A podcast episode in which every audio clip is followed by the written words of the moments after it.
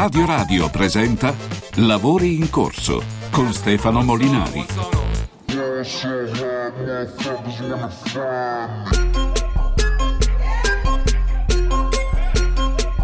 Siete all'ascolto di Lavori in corso.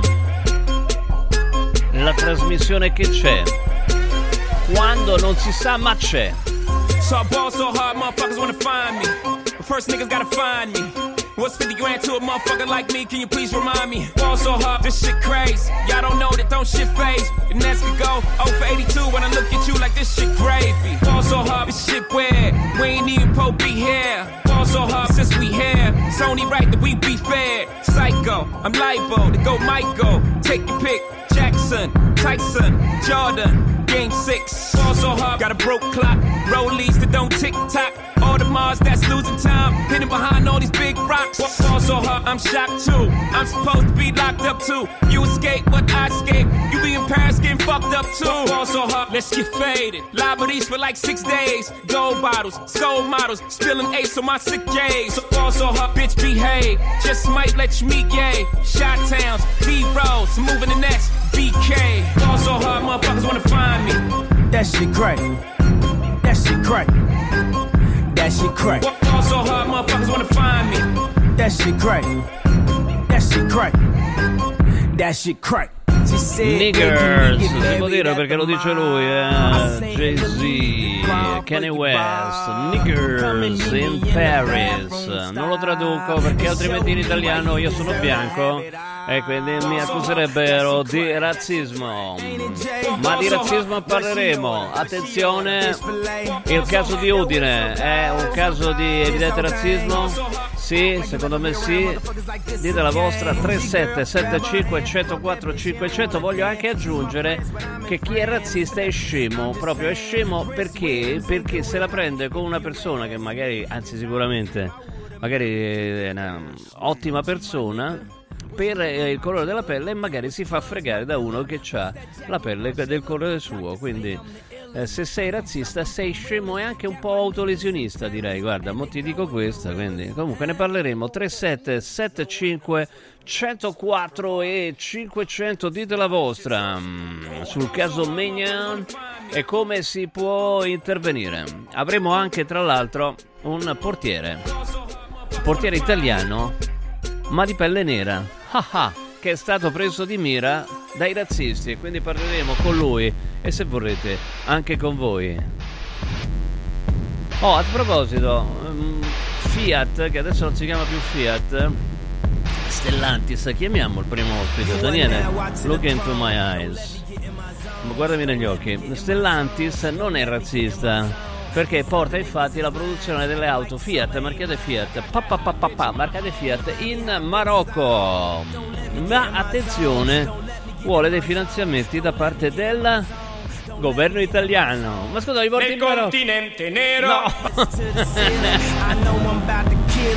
Sì, ma là non so proprio neri, dai, in Marocco, dai.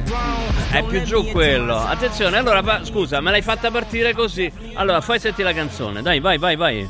Vai. Allora, eh, dobbiamo, dobbiamo metterla fuori legge? Io per me la ve- non lo so, dite voi, dite voi. Comunque razzista è scemo. Oh, chi è razzista è scemo e anche autolesionista. Poi dite la vostra. 37 75 104 500. Stamattina mi sono svegliato e ho trovato eh, delle dichiarazioni, anche un'intervista a Carlo Calenda, al, sena- eh, al senatore Carlo Calenda, che mi hanno oh, colpito moltissimo. Eccolo qua. Messaggero Stellantis non è più italiana e chiede soldi per restare. Ora Elkan eh, dia spiegazione. Peraltro questo è seguito da una serie mh, cospicua eh, di, ehm, di tweet o X, fate voi, con i quali mi sono trovato totalmente d'accordo. È preoccupante questo, senatore Calenda? Buonasera.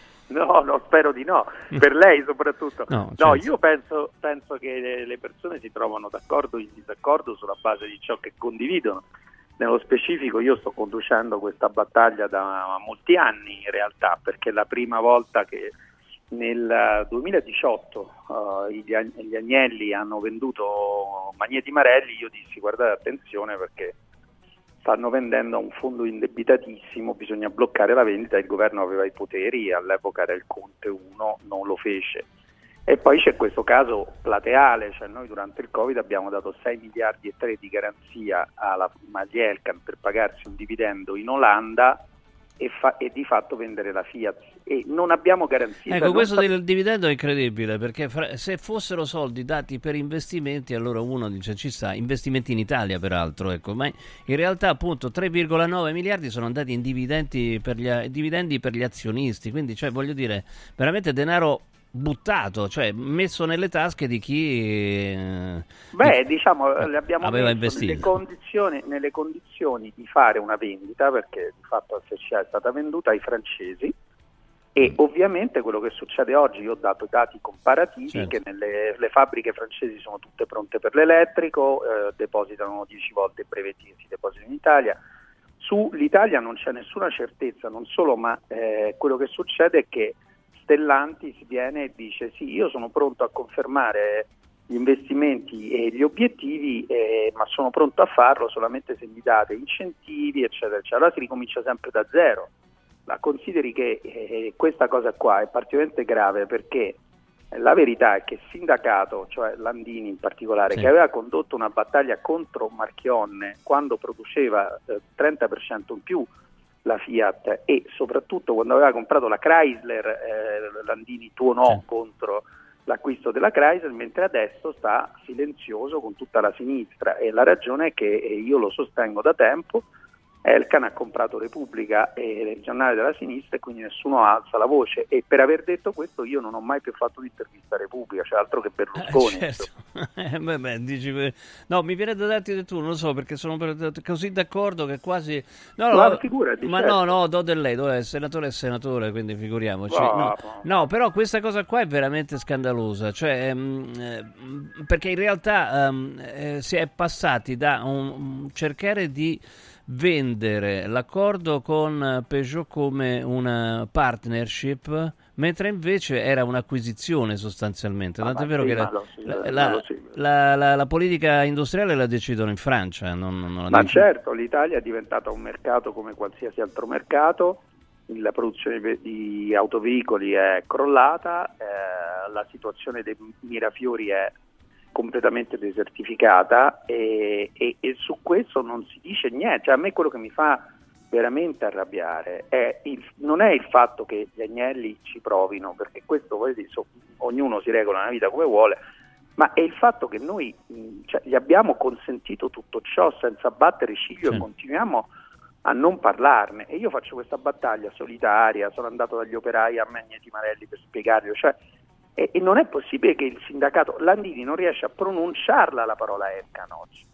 Quando le dichiarazioni che faceva contro Marchione, quando Marchione investiva e comprava la Chrysler, erano dichiarazioni di fuoco contro tutti, contro Marchione, contro gli altri. Tutto questo perché hanno comprato Repubblica ma non va bene, non funziona così, non, non, possiamo permetterci un paese fatto in questo modo. Oh, questa è la sinistra, la sinistra eh, attacco appunto da parte del senatore Calenda nei confronti di Landini e, e di una parte della sinistra che non eh, si schiera perché insomma c'è un partito... No, che è una parte, tutta, eh, ma che... c'è una dichiarazione, no, no una vero. parte. Però allora la, la, domanda era un'altra, ma il governo italiano che in questo momento è di destra potrebbe fare qualcosa che non fa? Sì Certo, primo quello che deve fare è convocare Tavares e Elkan. Perché? Primo perché Elkan deve rispondere delle assicurazioni che ha dato deve, bisogna, io l'ho, l'ho, chiesto al Presidente che è di Fratelli d'Italia della Commissione Attività Produttive del Senato di convocarlo per un'audizione, perché io voglio sapere quando lui diceva non si perderà un posto di lavoro a Magneti Marelli e adesso stanno chiudendo gli stabilimenti e, e così per la Fiat. Alt- l'altra cosa è che Tavares deve chiarire quali sono i suoi piani per, per l'Italia. Noi non possiamo stare che l'amministratore delegato francese sostanzialmente si disinteressa di un paese che ov- ovviamente è, è, è, predominante perché gli ha dato di fatto metà del business. E questo non è possibile. Io ho detto e eh, ho ripetuto tante volte alla Meloni che lui, lei lo deve convocare e farsi dire qual è il vostro piano per l'Italia. Lasciate perdere gli incentivi, quello ne discutiamo dopo. Intanto vogliamo sapere qual è il piano per l'Italia, se no come quelli che vendono le cose quattro volte. Quando si fa la fusione... E quelli però, però lui, è, essendo francese, no, ma io vorrei capire, ma c'è una possibilità di influire eh, sul, diciamo, sugli agnelli, su Elkan, Agnelli, insomma, sulla componente italiana di questa, di questa nuova società che, in cui l'ex Fiat è in minoranza? Ma no, adesso la componente, la, il modo per influire è alzare il velo su questa cosa, perché è chiaro che poi eh, mi devono rispondere, hanno problemi reputazionali, ma il modo diretto per influire noi ce lo siamo giocato, mm. perché quel genio cosa ha fatto Gualtieri? Ha, ha, da, ha dato la garanzia, no? E ha chiesto degli Ha obblighi. detto Gualtieri, senatore? Sì, Gualtieri, perché oh. era ministro dell'economia. Sì, sì, no, certo. Ha, ha, chiesto, delle, ha chiesto, delle, garanzie in cambio della... della cioè, ha chiesto delle garanzie occupazionali e produttive in cambio della garanzia dello Stato, ma queste garanzie sono decadute quando gli agnelli non hanno più bisogno della garanzia, certo. hanno detto ti te la ridò la garanzia. Ma scusa, ma è chiaro che tu gliela devi mettere per un certo numero di anni, sono quelli dopo che so, cioè, quando te la possono rimborsare, finito il periodo di difficoltà, ti dicono ciao, arrivederci, grazie. Cioè, ma dove succede che si fa una fusione che in realtà è una vendita certo. e il governo non dice scusate, quali sono gli impegni che prendete? Ma, oh, beh, ma, ma, per quanto riguarda il Marocco, no? Ecco, no, portare la produzione in Marocco. Eh, che, che... No, quello che è successo oltre il danno, la beffa, è che hanno invitato tutti i, promo- i, eh, i ehm, diciamo, produttori di parti dell'automotive, quindi i, i, fornitori, a una bella conversion in Marocco allegando il, perché il Marocco è un'ottima destinazione per investire nell'automotive. Ma io non lo so, ma, cioè, ma che deve succedere? Hanno venduto la fabbrica di Grugliasco dove si produceva la Maserati, l'andai a inaugurare io con, con Marchionne quando ero Ma... ministro, l'hanno venduta su immobiliare.it e Ma porta pure il nome del fondatore della Fiat. Dopodiché, anzi dell'avvocato Gianni Agnelli per la precisione. Poi hanno mandato lettere a 12.000 dipendenti spiegandogli la meravigliosa cosa se vanno in prepensionamento e si levano dalle scatole non abbiamo una notizia che una, ma cosa deve succedere? Cioè, ma chiedono, eh, mandano le promozioni del Marocco ai fornitori italiani perché Peugeot è, è fortemente presente in Marocco, ma io voglio dire, ma prima che qualcuno dica una cosa chiara e incominci a farsi sentire, ma che cacchio deve succedere? Beh no, già abbastanza, è successo abbastanza, ma qua c'è come un disinteresse, perché poi insomma non parliamo di Ilva, eccetera, eccetera, beh, eh, nei, nei, confronti di un processo di deindustrializzazione dell'Italia. Cioè, noi, noi... certo che c'è il disinteresse, perché il problema, eh, poi possiamo girarci attorno, è che il 99,9% periodico dei, dei, politici nell'economia non ci ha mai lavorato mm. e quindi non la capiscono, no? E allora è il caso di Ilva, no? tu, hai un contratto blindato eh, che, per cui se, tu li, se Mitta licenziava col contratto un dipendente aveva 150.000 euro di penale. Sal- prima confermi il contratto, Conte, poi lo fai saltare il contratto e poi fai una società in minoranza con Mittal, ma, sei, cioè, ma come ti viene in mente? Ma allora nazionalizzala, voglio dire, sì. almeno ha un senso. Ma come ti viene in mente? Cioè fai saltare una cosa blindata per poi farci un accordo in minoranza. Ma eh, sono cose che solamente chi non ha mai gestito un'azienda può pensare di vedere. Ecco, ma che, la... ci, che ci, rimane? No? Perché noi andiamo avanti no, per, per, per, etichette, no? il secondo rimane... paese allora, eh, manifatturiero di, d'Europa. Un, mm. Un'industria che è molto forte nelle nicchie, in particolare nella, nella meccanica, molto forte sull'automotive perché ha spostato da Fiat a è fornitrice di, um, di parti per, per, soprattutto per i tedeschi, ma non solo. E ci rimane una media impresa forte, una media impresa in alcuni casi, per esempio, penso alla moda, i francesi hanno comprato molto in Italia, ma quello che hanno comprato è cresciuto perché è una cosa molto legata al prodotto e al Made in Italy, quindi non potevano farlo altrove e la fanno qui investendo dei soldi. Quindi non è sempre male, però tu devi avere la capacità come governo di capire dove un investimento straniero è buono e dove è predatorio. Per esempio su Tim hanno fatto un disastro. E, e, e il problema io l'ho provato a sintetizzare così, gli italiani sono ottimi imprenditori e pessimi capitalisti, che vuol dire che quando crescono e superano un certo livello, una certa dimensione, e inevitabilmente succede che o si fanno mangiare o le seconde generazioni vendono oppure non gliene frega niente o non si aggregano e questo è un problema gigantesco. Ah sì, non, eh, non, non, c'è, non, c'è, alcun dubbio.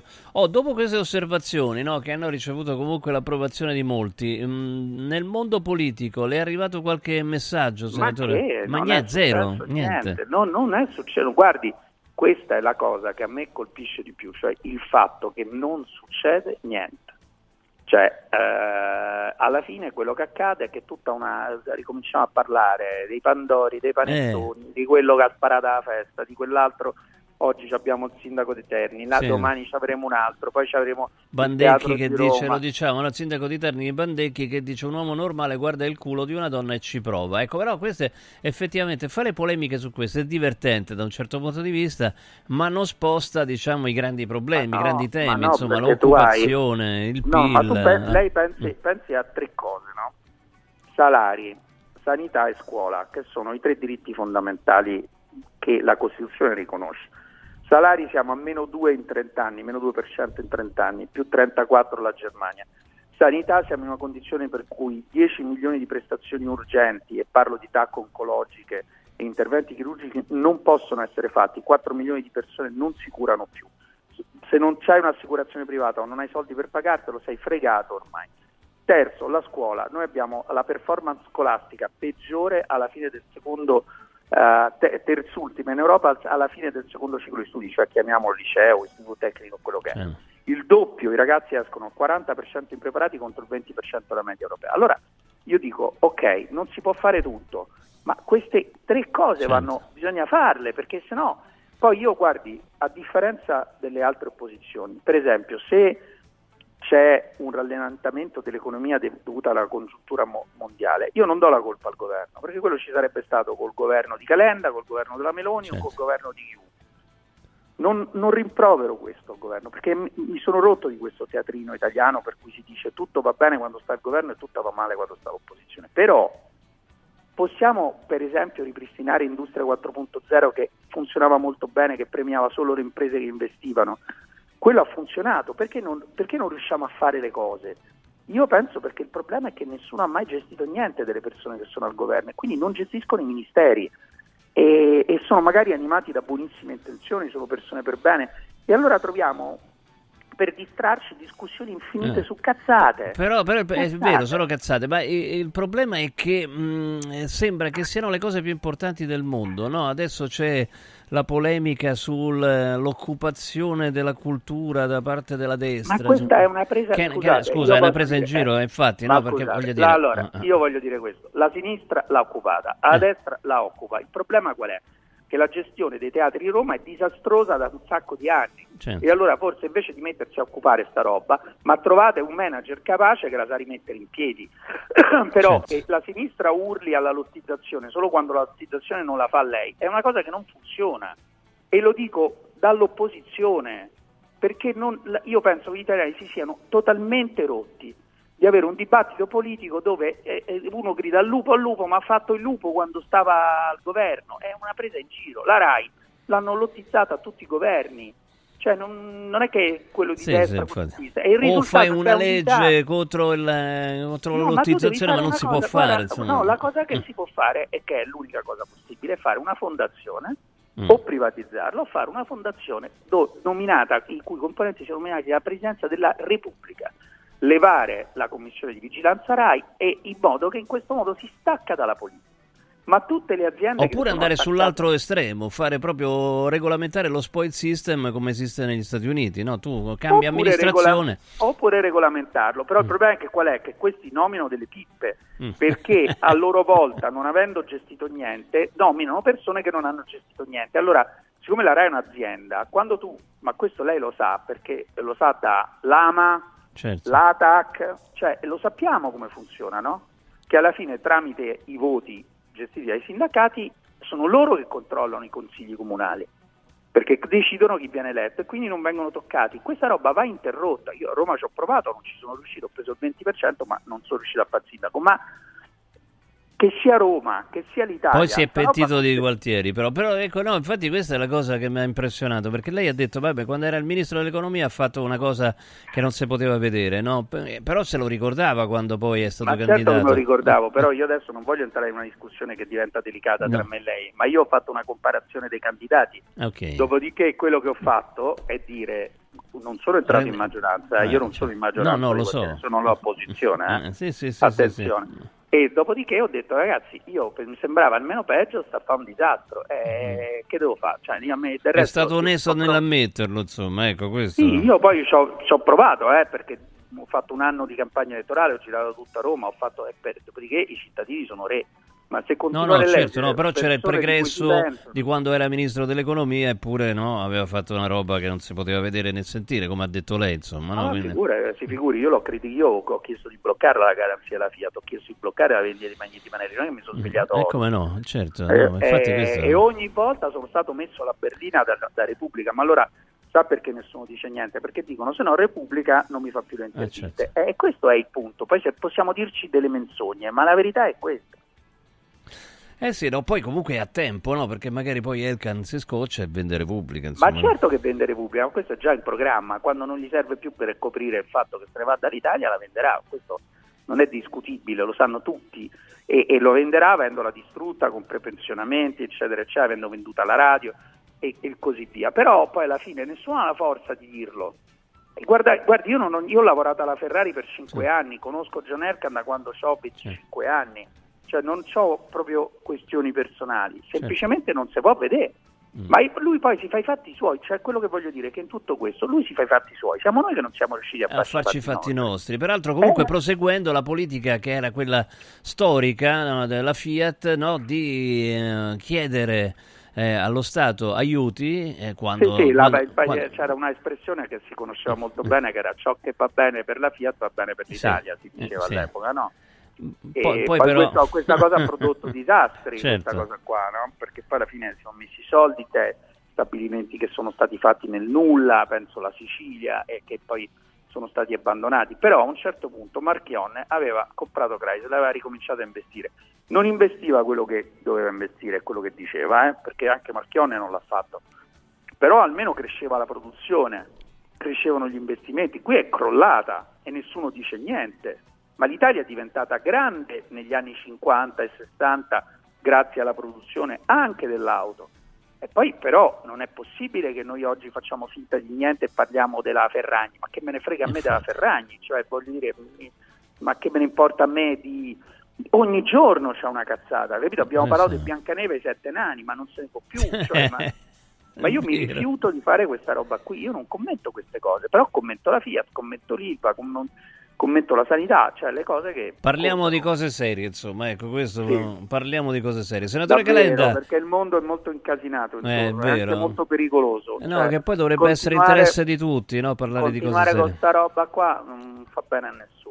Senatore, grazie, buon lavoro. Grazie, grazie, grazie, mille. Grazie, grazie al senatore Carlo Calenda, segretario di Azione. Avete sentito, insomma, eh, dite la vostra 3775 104 500. A me sta cosa, insomma, che chiedono che, che la Fiat o quello che ne è rimasto chieda dei finanziamenti mh, in Italia e poi sposti altrove la produzione mi fa incazzare come una bestia. Ecco, co- per dire, no? Eh, non so voi, fatecelo sapere. 3775 104 500 è il suono di questo allegro motivetto, vi ricordo Confartigianato Roma. Vuoi rendere la tua impresa più sostenibile? Confartigianato Roma rende la tua impresa a prova d'ambiente, che significa che la vostra mh, azienda inquinerà di meno, ma soprattutto, no, non lo so se pro- soprattutto, vabbè, tra le altre cose avrà agevolazioni su prestiti e finanziamenti, quindi non solo proteggete l'ambiente ma anche il vostro portafoglio, quindi verifica con Confartigianato Roma i tuoi parametri ESG e rendi il tuo business più sostenibile. Confartigianato Roma aiuta la tua impresa a essere al passo con il futuro. Per tutte le informazioni c'è il sito confartigianatoroma.it. Contattate confartigianatoroma.it. Ci sono i numeri di telefono, i numeri di WhatsApp e dite sempre Radio Radio perché così avete la tessera gratuita per l'anno in corso. Senti che allegro motivetto ed è giusto che sia così. Bravi, bravi, bravi.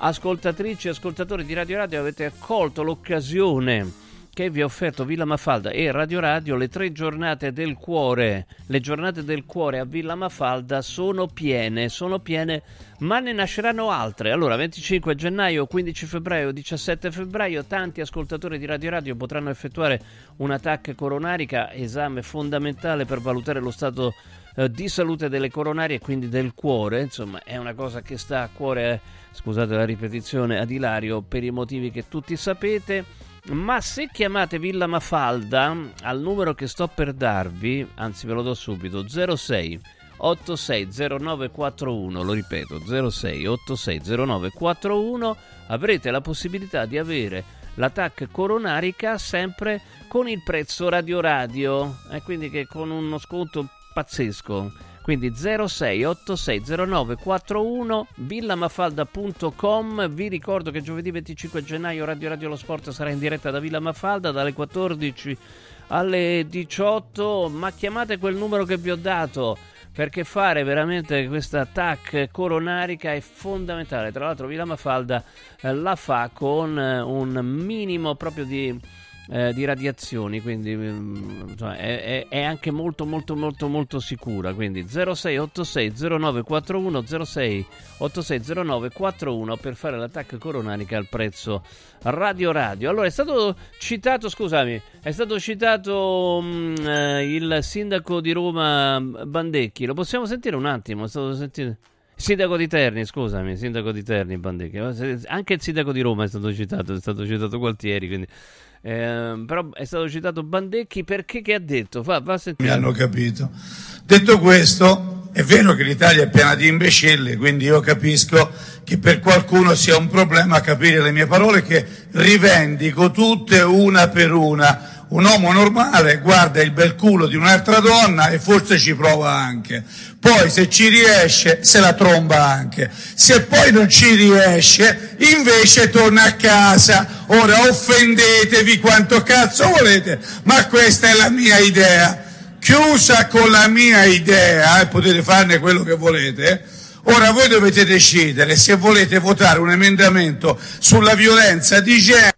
Ecco, che cazzo c'entrava, scusa l'espressione, che c'entrava, che c'entrava, un uomo, a parte un uomo normale ci prova, no? non è che, cioè, di, se, se, vedono un sacco di culi, non è che ci stai tutto il giorno a fare, cioè, uno c'ha anche da lavorare, da fare, insomma, no? C'hai una famiglia, tu tu Daniele, anche tu, tu e tu Simone, e tu e tu, e tu. no questa qua è un'altra cosa, ma insomma, e oggi però giustamente ha detto il senatore Calenda, oggi si discute di questo, magari era meglio discutere del fatto che, eh, che la Fiat o quello che ne è rimasta prende i soldi e se ne scappa all'estero, ecco, avrebbe più senso, eh, lo so, lo so, e d'altra parte siamo in Italia, 3775 104 500. Lavori in corso.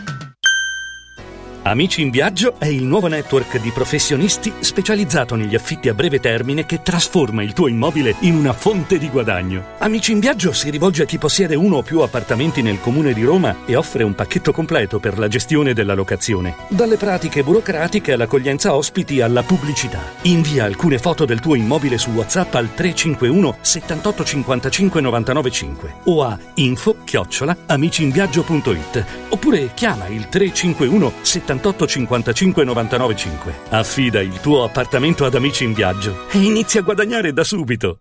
Continuo senso di fame? Dormi poco? Sei stressato? La soluzione c'è. Sirt Life presenta Lipo, il nuovo e moderno integratore naturale studiato per agire sulle cause che comportano l'accumulo di grasso, riducendo lo stress, gli zuccheri e i grassi presenti nel sangue, stimolando il metabolismo. Scopri Lipo su radioradioshop.it e approfitta delle combinazioni Lipo più Sirt 500 Plus al prezzo speciale solo per gli ascoltatori di Radio Radio. Lipo più Sirt 500 Plus per elevare naturalmente il tuo livello di benessere.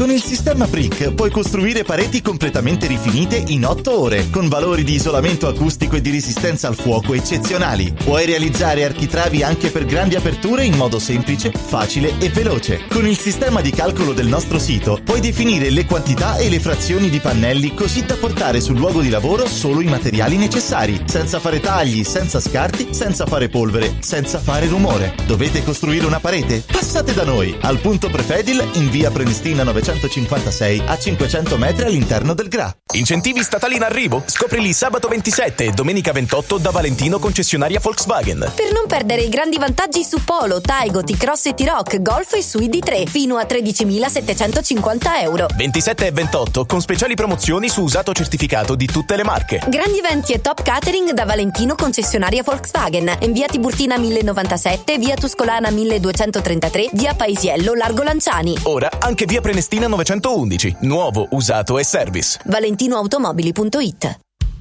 Coraggio e innovazione. Questi gli ingredienti alla base del successo della Quadrifoglio Immobiliare. Una realtà unica per know-how e varietà di proposte che assiste e accompagna il cliente in tutte le fasi della compravendita fino al rogito notarile. Un network di agenzie che copre Roma, Ostia e Viterbo, dove ad accogliervi ci saranno i nostri collaboratori cresciuti e formati dal mondo quadrifoglio. Quadrifoglio Immobiliare, da 30 anni con voi. Una soluzione per tutti.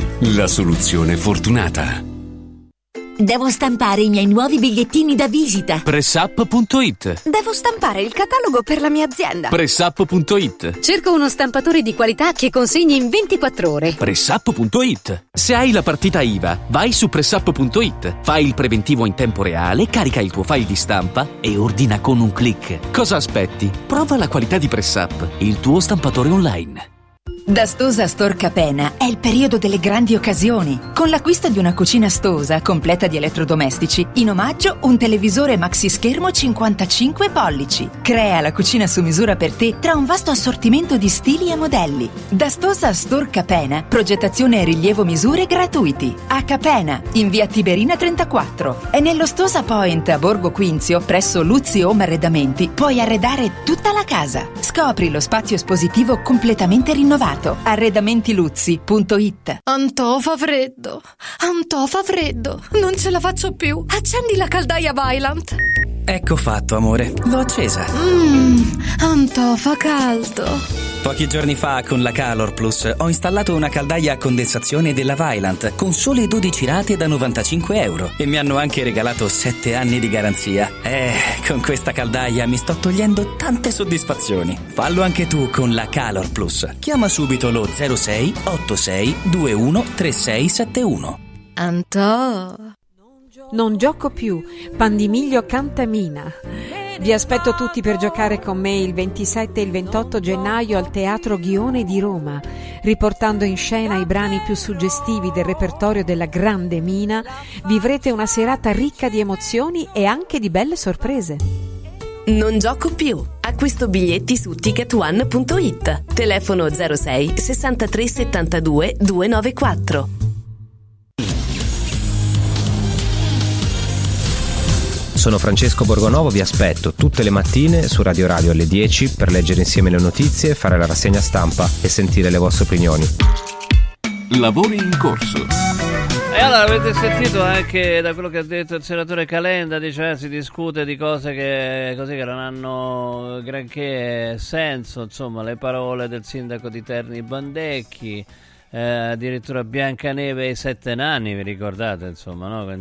La polemica su Biancaneve e i sette nani, Biancaneve che, che, che, era vittima del patriarcato, no? Vabbè, comunque era una, forse una battuta, quindi eh, si discute di cose del genere e, e anche, anche del, de, della nuova direzione del teatro di Roma. Eh sì, dice poi, detto da Calenda, eh, detto da Calenda, quindi non da uno di destra, c'è stata lottizzazione fino adesso eh, da parte di, de, dei partiti di sinistra e adesso che eh, la fa eh, la destra sembra una cosa eh, assolutamente eh, ingiustificabile. Vabbè, c'era pure prima, allora di che ti meraviglie? Ah, infatti oggi c'è un editoriale su Il Tempo da parte del direttore Davide Vecchi, si chiama Alternanza Democratica e si parla proprio di questo. È con noi il direttore. Buonasera direttore.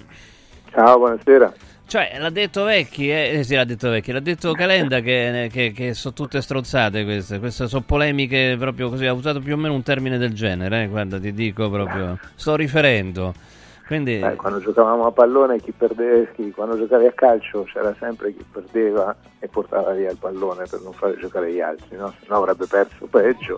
Più o meno è la stessa cosa, cioè, quando il PD si vede sfilare e togliere poltrone che ha sempre occupato, eh, lamenta la, la carenza di alternanza e di democrazia. Ma è una cosa incredibile, infatti tu ci hai dedicato tutta la, la prima pagina, il titolone oh. Sinistra Rosicona, lo possiamo vedere, eh, da Fusco al Teatro di Roma. Eh, De Fusco al Teatro di Roma fa esplodere la protesta Dem, il PD organizza pure un sit-in, anzi adesso tra poco sentiamo che hanno detto la lottizzazione del paese scandalizza solo quando a farla non sono loro. E l'esecutivo dall'Inps alla RAI ha usato lo stesso metodo, metodo di tutti i governi precedenti. Peraltro per quanto riguarda il nuovo direttore del Teatro di Roma, eh, cioè era il direttore del Teatro di Catania, che, um, dello Stabile di Catania, che comunque è un teatro na- di importanza nazionale e di livello, cioè non è arrivato eh, da un ma teatrino di provincia, insomma, no? Quindi... Sì, ma è la stessa cosa che è successa alla Biennale, eh, che è successa al Salone del Libro di Torino, ogni volta che sono state rinnovate delle cariche o al Maxi addirittura qui tanto per rimanere a Roma no? Eh, cioè non, non, c'è sempre questa polemica e, e sbraitare contro la destra che mette le mani sulle poltrone. In realtà non è la destra che mette le mani sulle poltrone, ma quando i CDA o le nomine vanno a scadenza c'è il governo o chi deve decidere per quelle nomine, ovviamente non lo danno alla parte dell'opposizione, ma come non hanno mai fatto, non si è mai visto ad esempio quando governava il PD e ha governato tanto, dare un incarico a qualche esponente eh, di, di, destra, no? anzi eh, come ha ricordato anche Anna Meloni, che quando riferito alla RAI che c'è sempre l'accusa, no? la RAI meloniana, le mani sulla RAI, eccetera, eccetera, Fratelli d'Italia ha ricordato la Meloni non era mai stato l'unico partito che non è mai stato rappresentato nel CDA o all'interno della RAI negli ultimi 15 anni, 20 anni, quindi da quando è nato. Sì, Quindi, diciamo, l'importante sarebbe mettere gente brava, brava no? Esatto. però, però e, e, comunque eh, De Fusco eh, pare, pare sia bravo, insomma, comunque dirigeva un teatro uh, importante, no? E quindi eh, possiamo sentire un po' le parole che hanno del sit-in, cioè questa cosa di importanza nazionale, magari come ricordava Calenda, adesso non è che sono diventato calendiano, però eh, ha detto, cioè, occupiamoci del fatto... che ha detto una cosa giusta. De- l'ha detta, l'ha detta, guarda, ti posso dire che l'ha detta, ha detto, scusa, ma preoccupiamoci del fatto che la Fiat chiede finanziamenti pubblici e poi porta le fabbriche all'estero, per esempio in Marocco, che è una cosa sensata, direi, no? Mi sembra. Beh, sì, infatti. Diciamo, no. non mi sembra abbia detto cose strane. No, non, non di queste cose qua. Possiamo sentire le, le parole del, del sit-in? Vai, vai, vai con il sit-in. Siamo qui di fronte al teatro Argentina, una mobilitazione simbolica che vuole denunciare eh, l'occupazione degli spazi della cultura, del teatro, eh, da parte, con un vero e proprio blitz da parte di Fratelli d'Italia, una fazione di Fratelli d'Italia e questo è molto grave perché si restringono gli spazi di libertà culturale che sono un bene comune, un bene prezioso per eh, la democrazia italiana.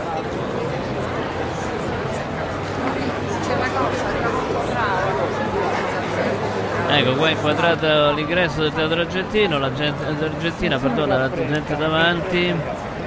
Dovrebbe esserci anche Francesco Siciliano che Presidente, rispetto a questo ecco, tema che non è soltanto chi fa dirett- il direttore qua dentro, ma è un tema più ampio. E, diciamo, Christian eh, non ha torto quando dice che accadono delle cose che non ci piacciono.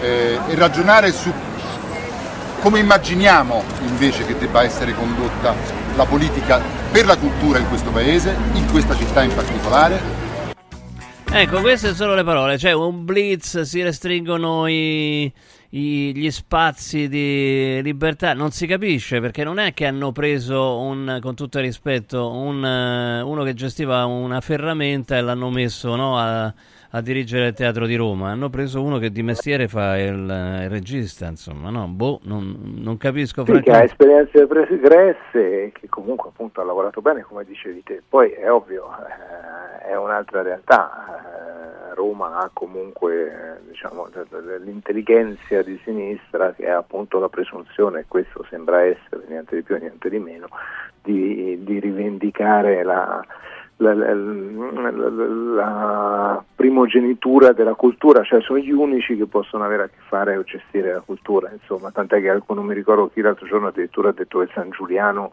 non dovrebbe fare il ministro della cultura perché è una ehm, è un ossimoro dire San Giuliano e cultura nella stessa frase, cioè oggettivamente mi sembra un po' una presa di posizione un po' grottesca e ridicola, però Anche perché, scusami, adesso con tutto il rispetto, no, eh, Francesco Siciliano, figlio di Enzo eh, Siciliano, che è stato un grande scrittore ed è stato anche eh, presidente della RAI, così insomma, tanto per dire, insomma. quindi- Ehm, quando ah, la RAI era lottizzata davvero. eh sì, sì, ma era lottizzata pure adesso, però lo era anche all'epoca. Mm, lui ha mm, fatto, diciamo, una carriera importante anche, diciamo, grazie al legame con eh, il, il PD. E ha ricoperto l'incarico di vice responsabile nazionale dell'informazione e cultura del Partito Democratico tra il 2009 e il 2013.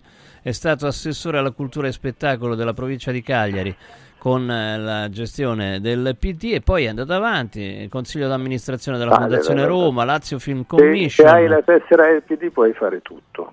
Questa è la Invece cosa. la tessera del PD no. Eh, eh, l'avete sentito adesso co- eh, che parlava in qualità di presidente della Fondazione Teatro di Roma e, e tutto questo eh, l'ha fatto, io credo, più per il fatto di essere comunque un esponente del PD mh, piuttosto che cioè, un- cioè, di attori Magari bravi no, ce ne sono tanti. è bravissimo insomma. anche lui, ma magari è bravissimo anche lui. No, è diciamo, bravo come attore, però ce ne sono tanti di bravi l'opportunità attori. di lavorare serenamente, no? Qui invece ogni volta che, che- che- che c'è una nomina sembra che solo perché la fa al centrodestra sembra che siano tutti o scappati di casa o incapaci raccomandati, in realtà no, eh, lo vediamo, ripeto, lo vediamo quotidianamente anche per quello che succede in RAI, sono stati mh, accusati di ogni nefandezza perché avevano fatto le nomine solo eh, per vicinanza politica, in realtà non è assolutamente vero e il TG1 è, un, è il telegiornale che sta andando meglio, ha fatto anche il record ascolti con Fiorello, con altre interviste, quindi voglio dire,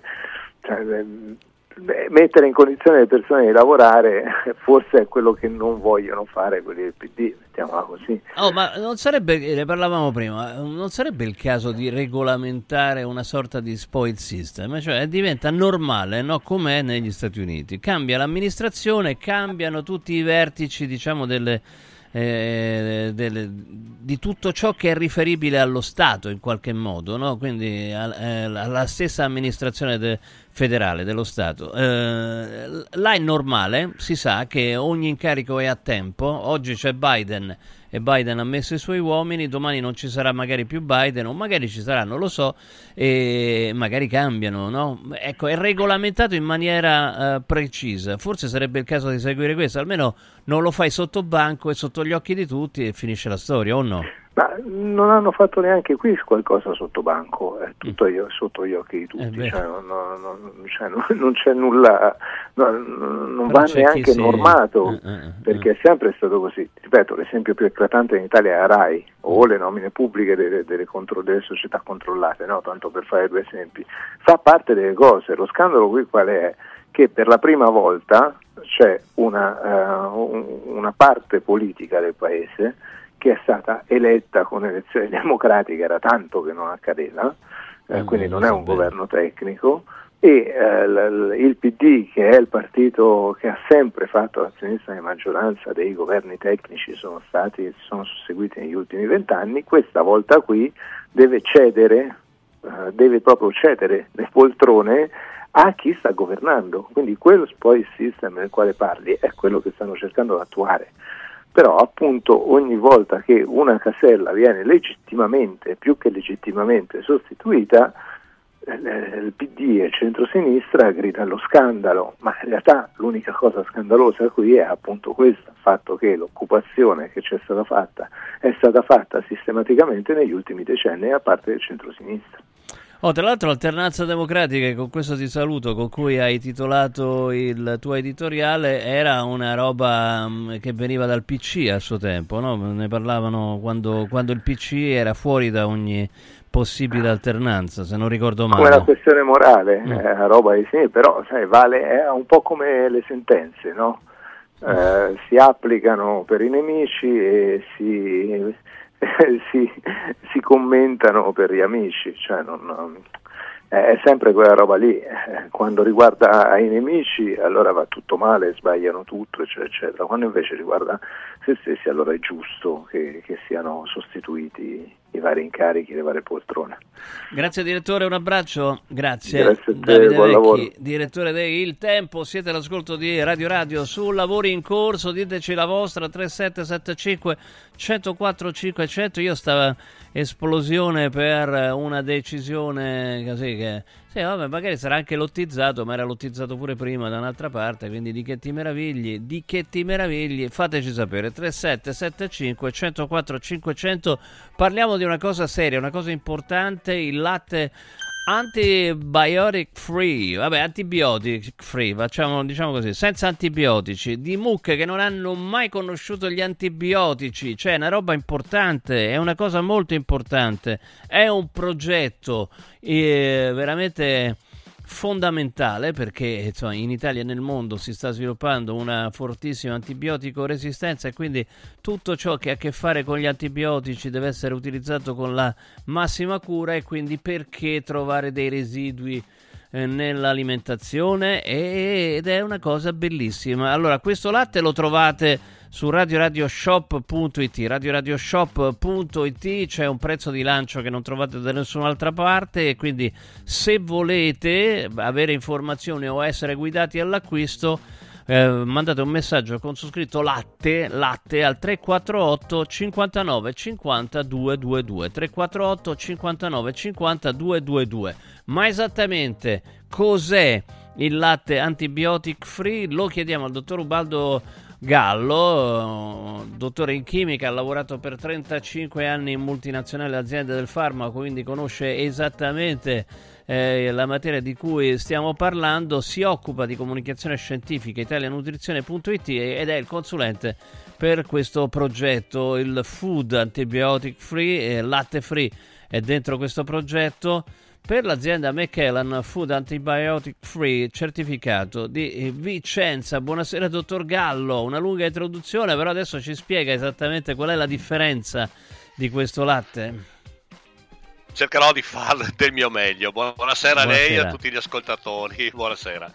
Allora, eh, il problema dell'antibiotico resistenza, come lei ha citato, è un problema sempre più importante che eh, la stessa organizzazione della mondiale della sanità, l'Istituto Superiore di Sanità, il Ministero della Sanità, tutti gli enti preposti a livello nazionale e a livello internazionale definiscono come la probabile prima causa di morte a partire dal 2050, ma diventerà già una causa di morte importantissima dal 2030 in poi. 2030 è dopodomani, quindi non è chissà quando.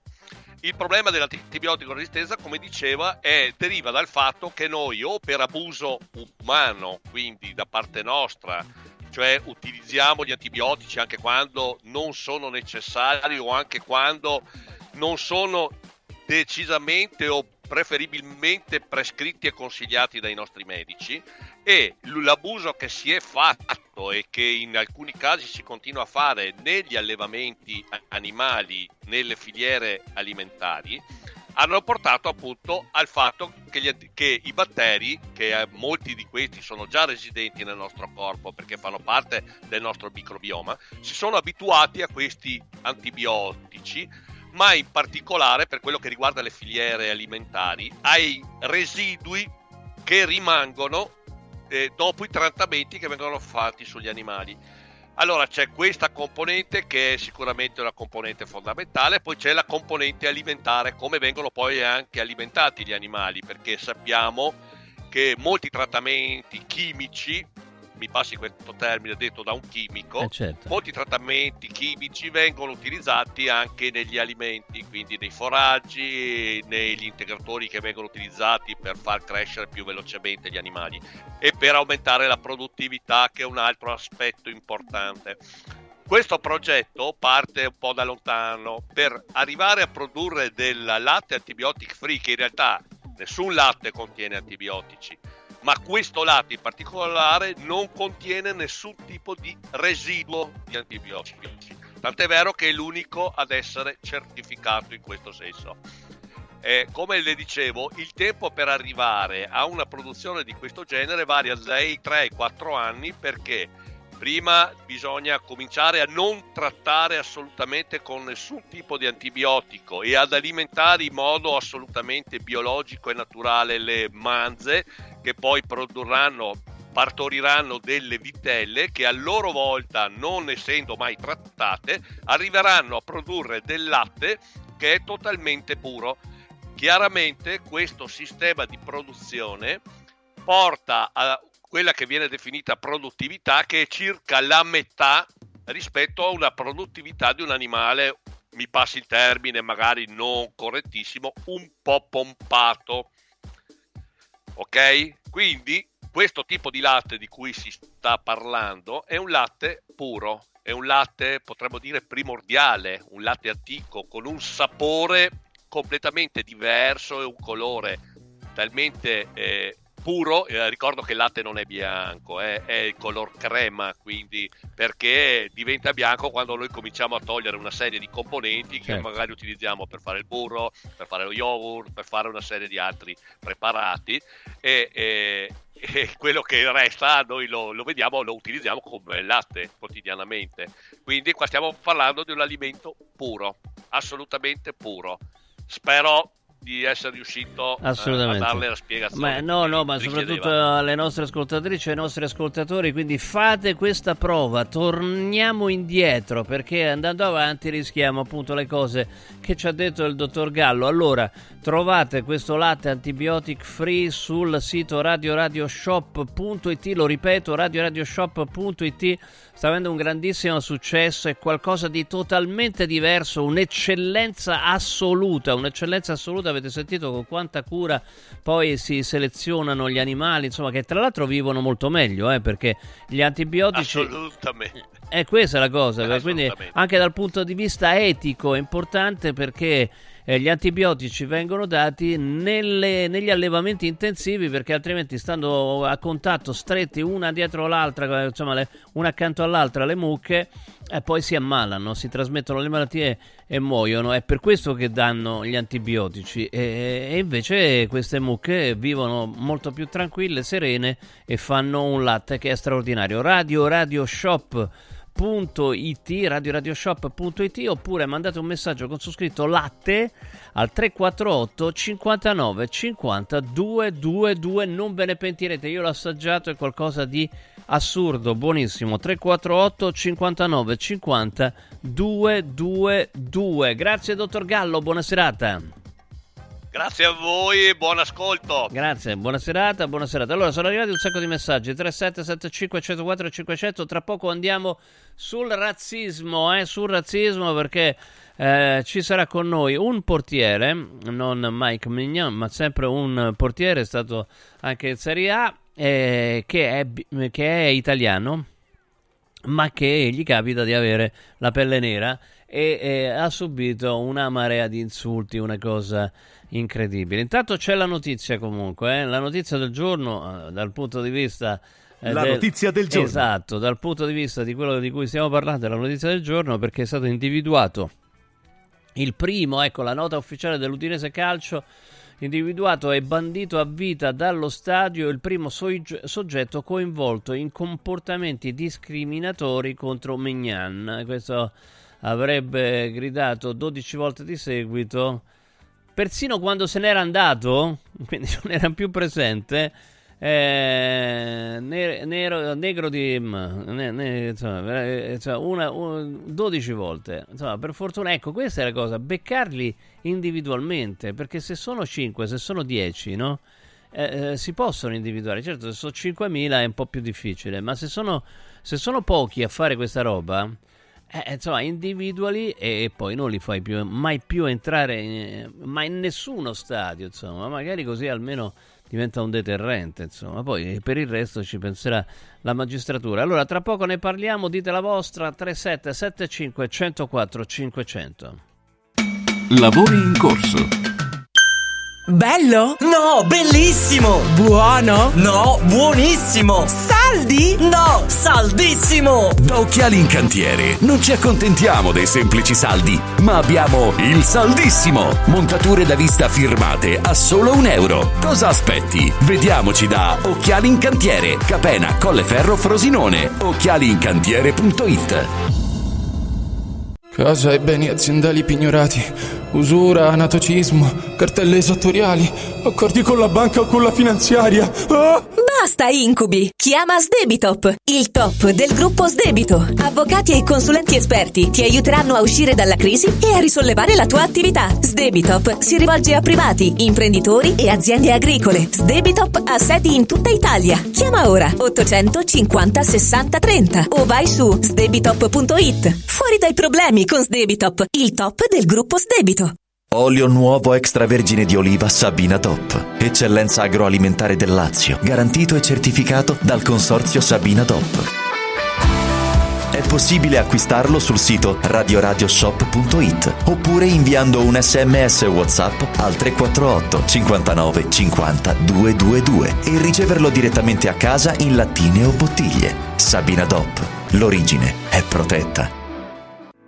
Inizia subito a perdere peso con A17, il programma di semidigiuno sostenuto che ha ricevuto il più alto indice di gradimento per la qualità del prodotto e i risultati ottenuti. In soli 28 giorni, riduzione del giro vita e del grasso localizzato, controllo dell'appetito, mantenimento del tono muscolare e fino al 31 gennaio ricevi in omaggio Lipo, il nuovo integratore che stimola il metabolismo riducendo stress, zuccheri e grassi nel sangue. A17 più Lipo, in esclusiva su radioradioshop.it a soli 144 euro il valido aiuto per tornare in forma. Prefedil presenta il sistema costruttivo realizzato con il pannello brick. Sistema che fa ottenere pareti subito pronte, a secco, resistenti ai carichi, con la possibilità di realizzare architravi e l'inserimento degli impianti, con una resistenza al fuoco EI 180 e con un isolamento acustico di 60 decibel. Sistemi costruttivi Brick Fast e Brick Board. Presso il punto Prefedil di Roma, via Prenestina 956, 500 metri all'interno del GRA. Dovete costruire una parete? Passate da noi. Hai l'assicurazione in scadenza? Chiama Mondopolizza. I migliori prodotti assicurativi al prezzo più basso del mercato grazie agli accordi con le primarie compagnie assicurative. Assicurazioni RCA, casa, infortuni. Per professionisti, soluzioni eccezionali su misura per te. Per ricevere un preventivo chiamalo 06 55 76 903 o direttamente sul sito mondopolizza.it. Mondopolizza, la migliore consulenza assicurativa. Ciao nonno, come stai? Molto meglio. Con la stuoia Biofarmantalgic Plus tutti i miei dolori articolari sono spariti. Te l'avevo detto. Grazie alle proprietà antidolorifiche e antinfiammatorie della stuoia Biofarmantalgic Plus, anch'io sono tornato ad allenarmi. Allora organizziamo subito una partita a calcetto. la stuoia Biofarmantalgic Plus è un toccasana per chi soffre di infiammazioni articolari e muscolari. Agisce a livello cellulare durante il sonno in maniera del tutto naturale, non invasiva e autonoma. Chiama subito l'882 6688 o vai su stuoiantalgica.com e regalati il benessere. Devo stampare i miei nuovi bigliettini da visita. Pressup.it Devo stampare il catalogo per la mia azienda. Pressup.it Cerco uno stampatore di qualità che consegni in 24 ore. Pressup.it Se hai la partita IVA, vai su Pressup.it, fai il preventivo in tempo reale, carica il tuo file di stampa e ordina con un clic. Cosa aspetti? Prova la qualità di Pressup, il tuo stampatore online. Le emozioni prendono vita con Zomarin Discovery. Tra i suoni e i colori della natura potrai incontrare i nostri amici animali nelle nuove 13 dimostrazioni educative, assistere al simpatico Topo Gigio Show e divertirti con le nostre attrazioni didattiche. Ingresso maggio fino a 14 anni e parcheggio gratuito. Cosa aspetti? Prenota su zomarin.it. Viva Zomarin!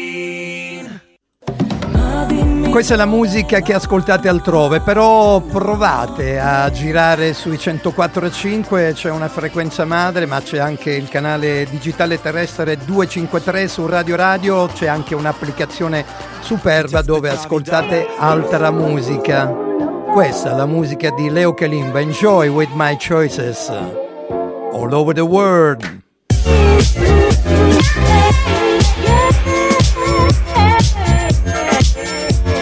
Music Provocateur. Lavori in corso. E allora, allora, stanno arrivando già un sacco di messaggi a proposito del caso vergognoso, lo dico vergognoso, che è successo ad Udine. Eh, abbiamo riportato anche la decisione dell'Udinese una volta identificato eh, uno dei soggetti, che, soggetti, chiamiamolo così, che eh, lanciava insulti vergognosi nei confronti di Mike Mignon, eh, l'Udinese ha deciso di bandirlo per sempre dal suo stadio. Eh, lo ripeto per l'ennesima volta, il razzismo in qualunque sua forma è una cosa, oltre che essere ignobile dal mio punto di vista, ma spero dal punto di vista di tutti, anche se non ne sono convinto, eh, è una cosa stupida Tant'è vero che stanno arrivando dei messaggi che spiegano appunto la stupidità. Allora, mi spiegate il razzismo da tifosi che hanno quattro neri nella propria squadra? chiede Maria Pia. È proprio questa la stupidità. Perché gli, gli devi dire nero di M se c'hai quattro giocatori eh, africani dentro la tua squadra? O comunque insomma, dei, eh, giocatori neri dentro la tua squadra? Perché sei un deficiente è proprio questo. La nascita del razzismo ha delle motivazioni. No? Il razzismo nasce in realtà non per il colore della pelle, ma per il fatto che uno è, eh, arriva da, un'alt- da, un'altra parte. No? Immaginate eh, i nostri progenitori. Ma, qua ci andrebbe bene anche la, la musica eh, di, di, Piero Angela Buonanima. Immaginate i nostri progenitori. Vivono in un ambiente difficile dove eh, combattono con altri gruppi sparsi, molto nel sparsi. continente No, nero. non è, sono nel continente eh, in Europa, in Europa. Tra l'altro vedi i, i, neri alla fine sono stati quando sono arrivati nel nord Europa sono diventati più bianchi perché altrimenti no, non, non, prendevano la luce del sole quindi cioè siamo dei, noi siamo un po' dei neri scoloriti ecco diciamolo fondamentalmente ecco, per, così almeno togliamo pure questo questo discorso. Ehm, e allora piccoli gruppi sparpagliati che devono difendersi eh, dalla, dagli altri gruppi, che in realtà quando arrivano, soprattutto se sono tutti maschi, eh, cercano di rapire le donne. Avete rap- presente il ratto delle Sabine? Ecco, una roba del genere.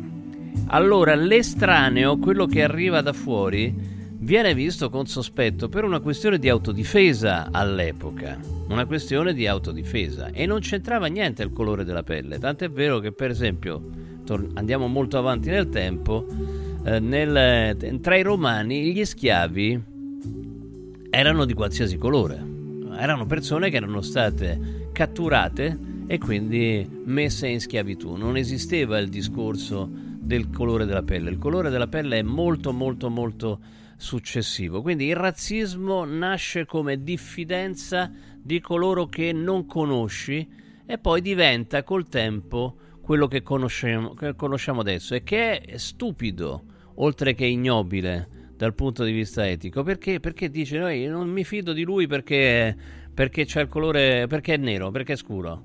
Eh beh, magari uno bianco ti frega il portafoglio vedi che sei stupido è un boomerang questo. Allora con noi eh, ex portiere di tante squadre, ma anche del Torino. Eh, Lisco Miss, buonasera, buonasera e grazie di essere con noi. Buonasera a voi, buonasera, eh, grazie a voi per uh, l'invito, grazie. Ma figurati, grazie a te di aver trovato il tempo. Dunque, allora tu anche, allora hai giocato, hai giocato in Serie A, hai giocato con, con grandi squadre, ma hai giocato, adesso giochi anche tra i dilettanti eppure, eppure là ti ritrovi con gente che ti insulta. No, tu sei orgogliosamente nero e orgogliosamente di Cuneo, queste le tue affermazioni, giusto? Esattamente, esattamente. Che secondo me è più difficile essere orgogliosamente di Cuneo. No, vabbè, ma questa è una battutaccia, scusa, mi perdono. No, no, ma io, sono, io come cultura ti dirò che essendo di Cuneo appartengo più a quella italiana, mi ritrovo più, mi rispecchio più in quella italiana. Ma certo. questo fa male. No, ma allora, ma sì, ma infatti era una battutaccia la mia, no? Insomma, ho fatto tutta la premessa, tutto il... Allora, come, come hai vissuto? Allora, innanzitutto, come hai giudicato quello che è successo ad Udine nei confronti del tuo collega eh, Mike Mignon? Io, eh, innanzitutto buonasera a tutti. Vo- Volevo attaccarmi al discorso che stavo facendo prima, no? Sì.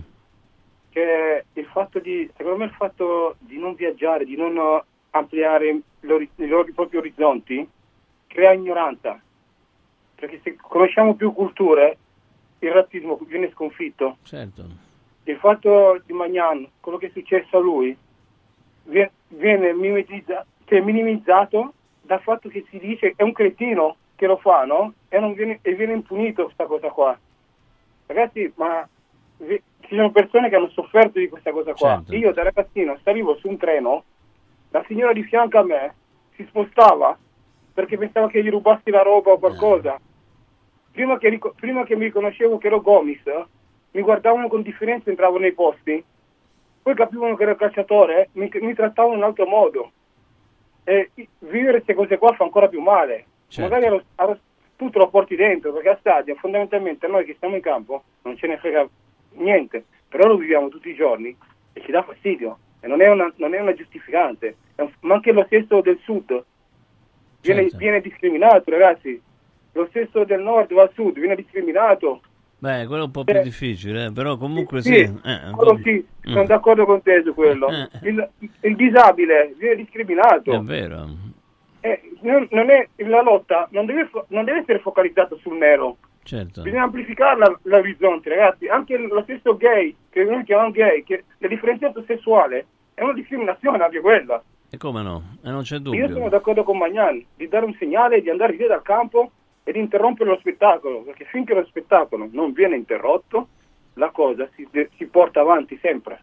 Ecco, allora rispondi eh, se puoi a delle osservazioni. Sono arrivati un sacco di messaggi al 3775 104 500 che dicono: Sì, però eh, l'Udinese ha parecchi giocatori neri, quindi come fanno a essere razzisti se poi eh, non fischiano, e vorrei vedere, i propri giocatori neri? No, allora, ma u- se uno non fischia un giocatore nero che gioca nella propria squadra, un giocatore di origine africana, eh, eh, eh, ma fischia mm, Mike Magnan perché lo fa? Perché fa questa differenza? Perché soprattutto eh, lo può fischiare, ma non in quanto nero, in quanto giocatore avversario. Allora avrebbe senso dirgli nero di M è, è una cosa stupida, no? Visto che c'hai dei neri in squadra. Perché lo fanno? è, è uso, è uso comune comunque viene giustificato perché c'è i neri in squadra, giusto? Quindi lui automaticamente non è razzista. Io ho il papà carabiniere, se io rubo Eh, è certo. impossibile che ho rubato perché c'è il papà carabiniere. È lo E stesso che, cosa, discorso, che giustificazione è? Eh no, no, infatti volevo che tu la dessi, certo. Eh, sì. ragazzi, eh, perché noi, noi tendiamo a giustificare, perché dicendo sta cosa tendi a giustificare e abbassare il livello de- degli insulti Eh, che riceve una ragione. persona. Dire a una persona che sei una scimmia nel 2024, o come è capitato a me, dirmi a una persona tornatene in gabbia negro di merda, eh, stiamo parlando di un 2024 di un ragazzo nato a Cuneo che c'è una figlia con una, una ragazza di Cuneo, mia moglie è di Cuneo, mia figlia è nata a Cuneo, noi siamo di Cuneo, e sentirmi dire nel 2024 tornatene in gabbia negro di merda, che tante persone sono state frutte di trasporti di immigrati in catene, ragazzi ma siamo nel 2024, non siamo nell'Ottocento, eh.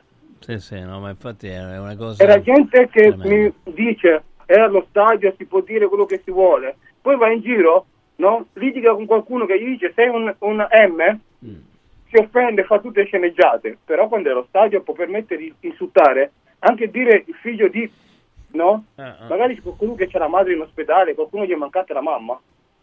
Certo. E, e se- non è giustificato che io sono allo stadio, posso dire. Senti, ma quando, quando sei. Quando, allora, adesso tu adesso giochi in Serie D, hai giocato, ripeto, ad altissimi livelli.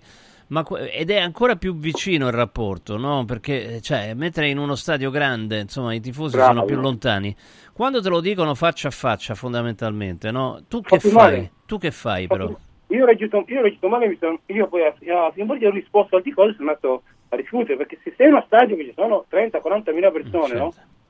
lo senti in coro, Mm. Quando sei in uno stadio dove ci sono 100 persone, lo senti, è un attacco diretto. Certo. Perché è diventato come cultura poter dire negro di merda allo stadio è normale, dai, dire uh, uh scimmia.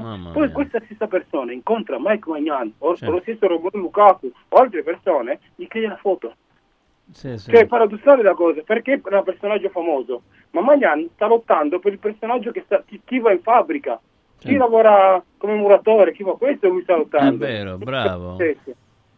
Bravo. Perché Senti, ma secondo te, fa allora ti dico una cosa, ci sono, io, allora, io da, da ragazzo ho fatto atletica, no? a, a discreti livelli, insomma, e là la- il razzismo non esiste, non esiste per un semplice motivo, perché specialmente nel mezzofondo, quello che facevo io, eh, gli africani sono i più forti del mondo, no? Quindi tu li guardi con ammirazione, no? Perché dice, "Ma- magari potessi andarmi a allenare in Kenya sugli altipiani eh, con i più forti del mondo, no? Eh, ci sono sport che sono secondo te più razzisti o portano più al razzismo di altri? Cioè, allora in atletica Credo il razzismo non esiste. In atletica Solo tipo- il calcio.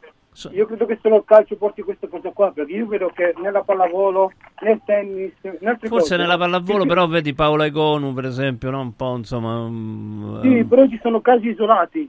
Quanti- nel calcio è normalità. Che, Mm. che sia il giocatore top, vai a Vinicius, in Spagna lo attaccano. mm, ovunque vai, li attaccano tutti. certo. Nel, nel rugby, in queste cose qua, c'è- secondo me c'è più educazione Certo. al rispetto. Nel calcio c'è più educazione a chi è più forte. È Se, vero. se un giocatore top fa- gli succede che gli dicono negro, magari va nei campionati di seconda categoria. Ci sono ragazzi che vivono del negro, ma nessuno fa tanto eh, clamore. Succede a Magnan, fa clamore. Succede all'amico mio che gioca a calcetto, che lavora in fabbrica, sale su un pullman gli danno del negro. Ma che cazzo gliene frega? e la lotta di Magnan è per queste persone qua. certo. Perché lui dà un segnale a tutte, ma secondo me in tanti altri sport c'è più la cultura del rispetto. Sì, Nel sì. calcio c'è la politica del segno allo stadio, fai come ti pare. Questo è vero, no? Beh, però ecco, eh, su questo, no? io, io direi mh, eh, il fatto che siano individuati persone per persona. Adesso oggi, appunto, ripetiamo, è stata individuata la prima persona che tra l'altro ha continuato anche dopo che Mike Magnan se n'era andato, cioè do- anche dopo la sospensione, se n'era andato nel tunnel e ha continuato a ripetere eh, l'insulto. Mm, Ecco, identificare persona per persona invece di squalificare tutta una curva, secondo te è meglio o peggio? Secondo me è la cosa più mi- migliore di tutti, così tutti sanno, sono respon- io non posso essere responsabile di quello di fianco a me. Mm, Certo. Allora, secondo me la politica di squalificare che è stato, perché se io e te siamo vicini, no? Io sono razzista, tu no? Eh, certo. Perché tu devi pagare che non puoi andare a vedere partite con tuo figlio, con la tua famiglia? O vedere che tu sei con lo stadio con tuo figlio e sente uno che dà del negro di merda a qualcuno? E tuo figlio che esempio gli puoi dare? Che vede? Capito? Allora è giusto che squalificano uno per uno, non le curve. Abbiamo le telecamere, ragazzi, siamo nel 2024, paghiamo quei telefoni, viaggiamo senza portafoglio ormai, no? Certo. Possiamo identificare e eliminarli dallo stadio. Vogliono fare i razzisti, stanno a casa loro, guardano la tv, urlano, fanno razzismo finché vogliono, ma non disturbano lo spettacolo degli altri. Perché se tu squalifichi la curva, rechi danno a chi non ha fatto niente. Allora, dunque, allora, eh, buonasera, dite a questo ragazzo, te, che saresti te, eh, che ha spiegato la situazione in maniera ineccepibile. Comunque, anche nel tennis le sorelle Williams hanno subito parecchio razzismo. In effetti sì, è vero, c'ha ragione, perché il tennis era uno sport bianco. Infatti, mm, eh, ci sono sport, no? Eh, Anche, anche il golf, no? Insomma, eh, il, go- il golf... Sì, eh, ha, ragio- ha ragio- ha ragione, forse mi sono espresso male e, e, eh, lo ringrazio per eh, la correzione. C'è sempre stato razzismo, c'è sempre stato, non, non, non il calcio solo, eh, lì mi correggo io. Certo. Ha ragione e mi è piaciuto questo confronto. Eh sì, perché eh, so, nel, nel- nel golf, per esempio, è dovuto arrivare Tiger Woods, allora dopo è cambiato tutto, insomma, no? Era il migliore del mondo e quindi uno insomma, eh, si è bloccato un po' a fare il razzista. Sostanzialmente, sostanzialmente devi avere comunque dei... Nel basket, per esempio, non esiste il razzismo, no? Perché, insomma, i, i neri americani sono i più forti di tutti, insomma, no? Però se tu pensi in America, non, non guardiamo lo sport, se un nero fa cadere una- un, un bicchiere gli sparano. Eh, Non, sì. non capita in Italia, però ho capito che c'è razzismo nella comunità comunque lì. Anche se è la comunità più mischiata al mondo, c'è Certo. razzismo ancora lì. Come no? Allora, eh, allora Gomis, eh, vedi, questo altro. Gomis ha detto una cosa fondamentale per me: non facciamo passare il razzismo come una cosa da stadio. È, è vero, perché insomma, se uno va allo stadio è perché poi ha un retroterra, no? Viene considerata normale in altri ambiti quel, quel tipo di, di, espressione, insomma, no? Quindi... Io noto che il razzismo c'è anche nei, nei confronti dei giocatori, no? Se io sono un giocatore nero, entro in un posto, sanno chi sono, non, mi trattano diversamente, no? Certo. Se lo stesso nero entra in un posto e non sanno chi è, lo guardano diversamente. Mi è capitato a me sui treni. Eh sì, no, infatti. Senti, tu, tu hai uh, de, una bambina solo o altri figli? Sì, Quanti... sì, c'è una piccola, sì, sì, c'è una bambina. C'è, sì. una bimba, allora lo vediamo qua, infatti è raffigurata insieme a te, l'hai postata su, su Facebook mh, mm, e mh, mm, lei ha problemi a scuola. Allora, lei è figlia di una coppia mista, no? Cioè, la, la, tua, Sì. moglie, tua moglie è di Cuneo, uh, Sì. cioè, eh, i- diciamo così, e, e- e, mh, e qui- e lei ha problemi a scuola? No, perché io credo che sono stato fortunato, ragazzi, perché nella cittadina mia, Cuneo, io dico una cosa anche sembra un po' che fa ridere. Io mi sento un bianco, non mi, sento- non mi sento un colore io. Cioè, non mi sento, io mi sento, ne- mi sento libero nella mia cittadina dove sono cresciuto. Certo. No, ma infatti, me- guarda una cosa, lui- allora, siccome io sono sposato con una donna che viene dal Costa Rica, no? Eh, Mm. E, eppure i miei figli, no? Che insomma, gli hanno- eh, a- a- alle volte è successo, sta zitta te che sei figlia di una costaricana o di una sudamericana. Sì, Cioè, a me è successo, questa è mia figlia, io mi sono arrabbiato, lo dice un bambino ragazzi, la, Eh. la- la maleducazione avviene da casa, perché credo che i bambini siano anime pure. eh, certo. Se io a mia figlia gli insegno che eh, questo è sbagliato, lei penserà che sia sbagliato che ha insegnato papà. Io- L'altro giorno parlavo con un mio amico, io ho detto guarda che secondo me il razzismo, se fosse per i nostri nonni, io capisco che è ignoranza, perché mio nonno, dopo quello che hanno fatto, il mio bisnonno anche, quello che hanno fatto le persone bianche in Africa, no? Certo. Non, non, non è abituato a vedere la persona bianca come una persona pura.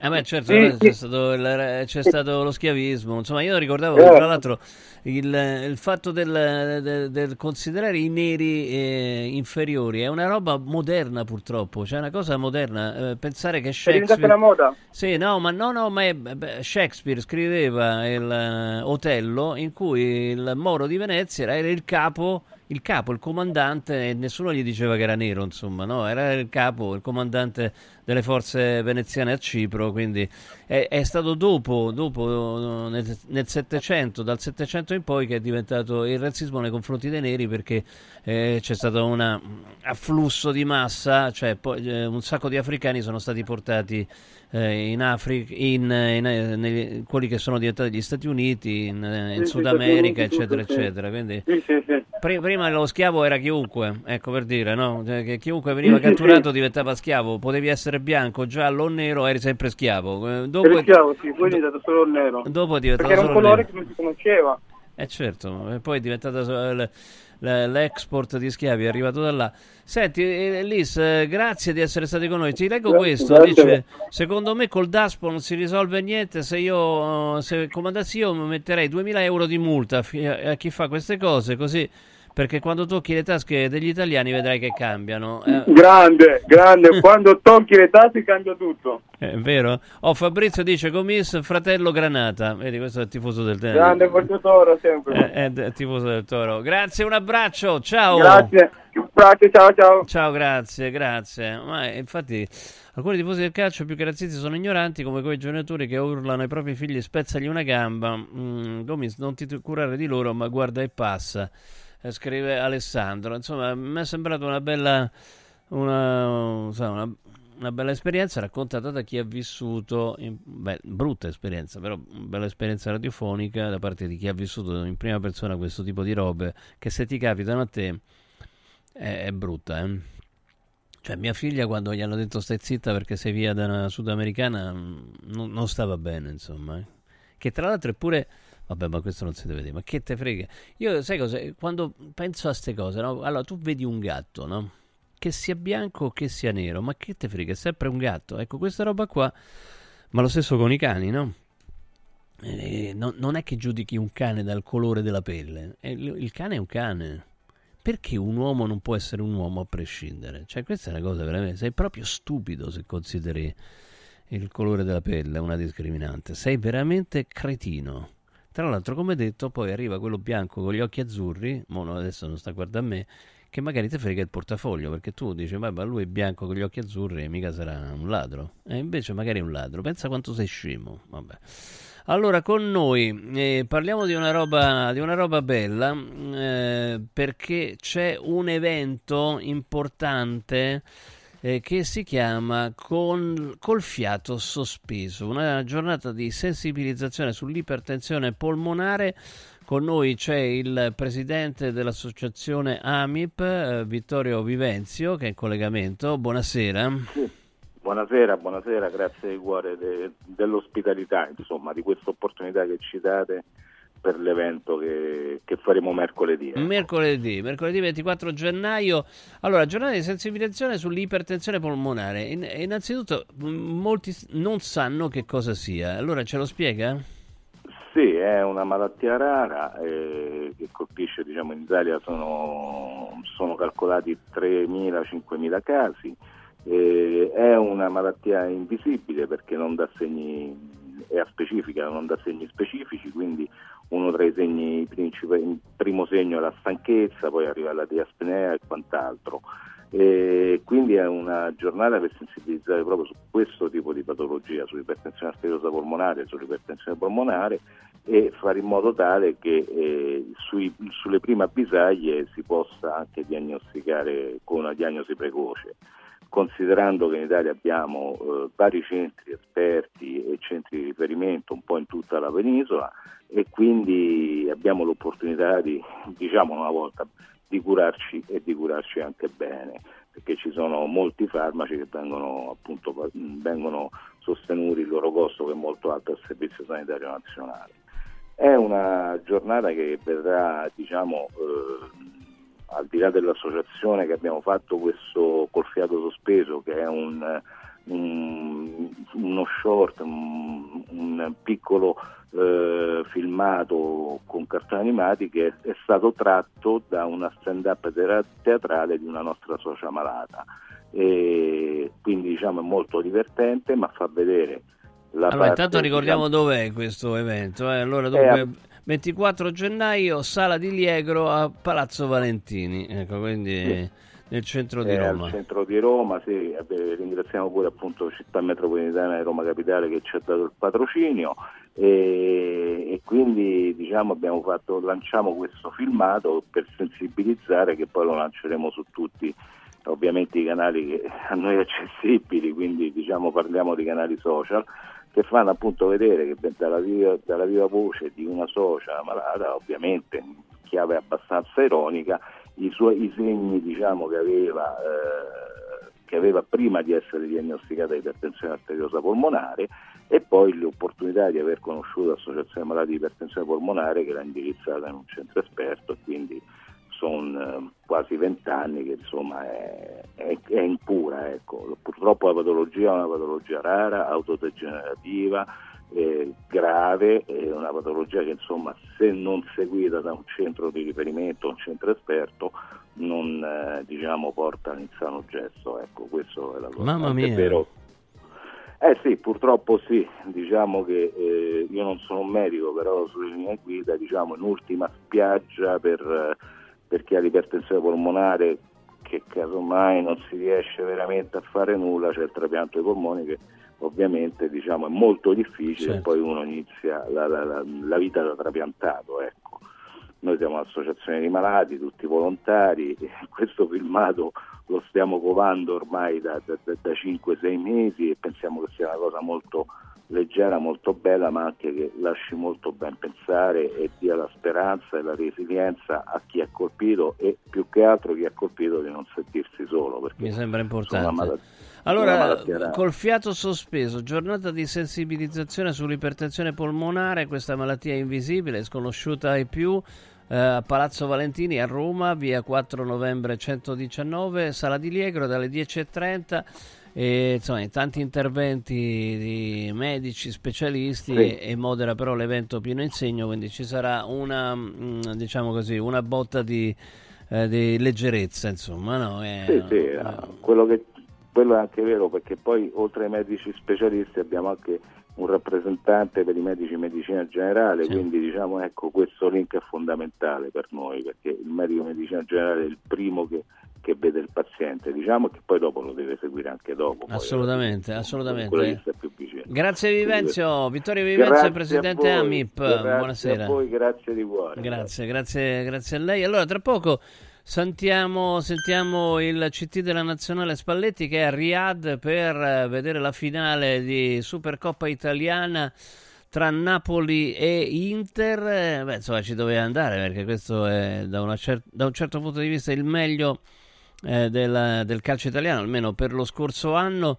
Eh, prima però vi ricordo valori, valori, avete, insomma, volete cambiare lavoro oppure avete già un lavoro? e insomma, oppure non avete lavoro, quindi dovete, eh, dovete cominciare a lavorare, beh c'è Valori SPA, Valori SPA, l'agenzia per il lavoro eh, che mette insieme eh, eh, voi e tanti imprenditori, migliaia di imprenditori che hanno già scelto l'agenzia per il lavoro, eh, per il lavoro Valori SPA, quindi in caso di eh, ricerca di lavoro o, oppure se la prima occupazione valorispa.it valorispa.it mi raccomando e questo è un passaggio veramente fondamentale ci può cambiare la vita. Valorispa.it eh, portate, anzi mandate il vostro curriculum attraverso il sito oppure portatelo direttamente nelle sedi di valori che trovate sul sito valorispa.it da Occhiali in Cantiere è arrivato il saldissimo, che vuol dire che ci sono montature da vista firmate a solo un euro, quindi veramente un'occasione pazzesca, praticamente montature mm, di gran classe gratis, pagate solo le lenti e quindi occhiali in cantiere, Capena, Colleferro, Frosinone e poi sul sito occhialincantiere.it è possibile prenotare una visita gratuita con ortotista, contattologo e la visita specialistica. Vediamo già le date in televisione o sulla vostra app, non vi ho neanche ricordato di accenderla, ma insomma è fondamentale, insomma, possiamo, portiamo i nostri bambini a fare le visite. Occhialiincantiere.it andiamo e prenotiamo una visita ehm, per gli occhi gratuita con ortotista contattologo o una visita specialistica. Capena, Colleferro, Frosinone. Andiamo a sentire le parole del CT Spalletti. Luciano Spalletti, buonasera. Buonasera. Mister, naturalmente grazie per essere con noi. Lei naturalmente è l'allenatore di tutti, ma credo che sia normale chiederle insomma se un po' di emozione c'è speciale perché lei in fondo il Napoli l'ha portato qui vincendo lo scudetto. Sì, è un po' l'extra time dell'anno passato perché poi questa partita qui penso sarebbe piaciuto a chiunque giocarla essendo nella mia posizione, però poi c'è anche il fatto che io ho quella mezza dozzina di calciatori tosti dell'Inter dentro la mia squadra per cui sono veramente in mezzo a una situazione che mi renderà felice in qualsiasi modo andrà a finire.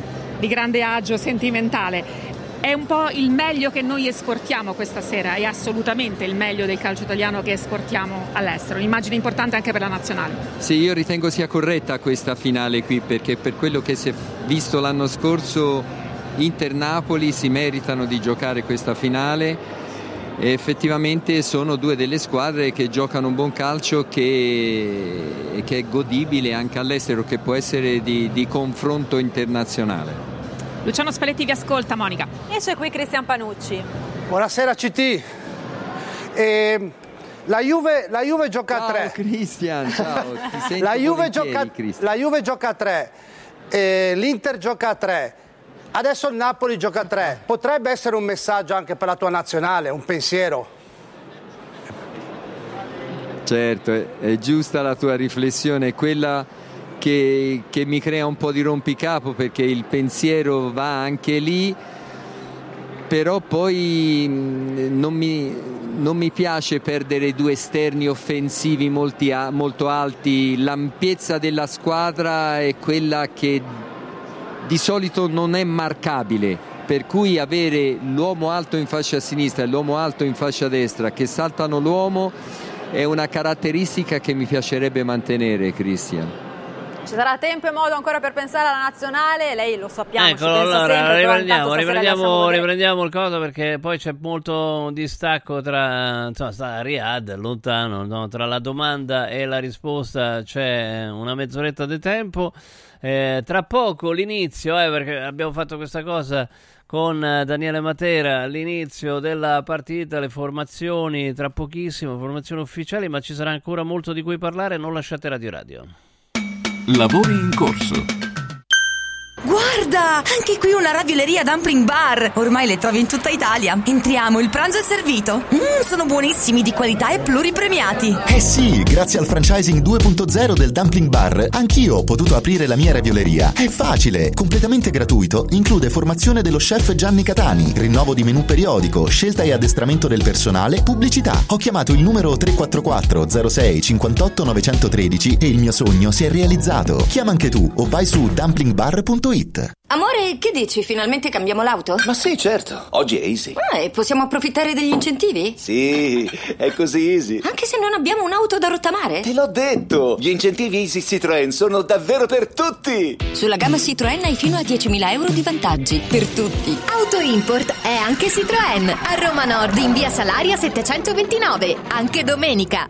Il centro medico estetico Salus Genovese è sempre all'avanguardia. Infatti trovi elettromedicali per l'epilazione definitiva e i prezzi? I prezzi sono i più bassi del mercato. Prova MS Starlight Laser per un'epilazione definitiva in sole 6 sedute. Prenota una consulenza gratuita al numero 06 44 20 92 81. Salus Genovese a San Cesareo 06 44 20 92 81. Salute e bellezza su misura per te. Con i pannelli Brick si costruiscono pareti a secco, veloci e pulite, senza acqua e senza polvere, che consentono la massima attrezzabilità perché resistenti ai carichi in qualsiasi punto con qualsiasi sistema di fissaggio, adatto a sostenere gli arredi, le mensole, i pensili della cucina, gli apparecchi elettrici e di climatizzazione, i sanitari, le tende, gli scaffali, gli schermi, le librerie, i quadri, gli specchi. Dovete costruire le pareti? Venite a trovarci al punto Prefedil in via Prenestina 956 a 500 metri all'interno del GRA. Radio Radio Viaggi. Per vacanza o per lavoro, in Italia, in Europa, nel mondo. Pacchetti con soluzioni speciali per famiglia. Weekend, tour, volo più hotel, viaggi di nozze. Qualunque sia la tua destinazione, Radio Radio Viaggi la realizza su misura per te. Sede a Roma, via Appia Nuova 308C, www.radioradioviaggi.it. Telefono 06 70 30 48 63. Radio Radio Viaggi. Pronti per partire?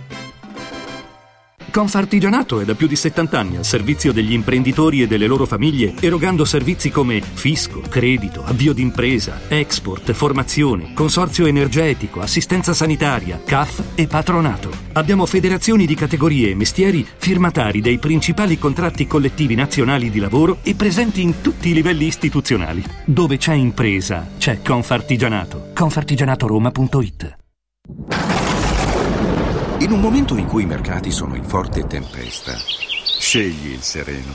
Da sempre l'oro è la forma di investimento più sicura. Universo Oro ti offre la migliore quotazione sul mercato per l'acquisto di oro da investimento. Investire in oro vuol dire liquidità immediata, riacquisto garantito e un valore finanziario certo nel tempo. Universo Oro, numero verde 813 4030. Universo-oro.it. Sede a Roma, Viale Eritrea 88.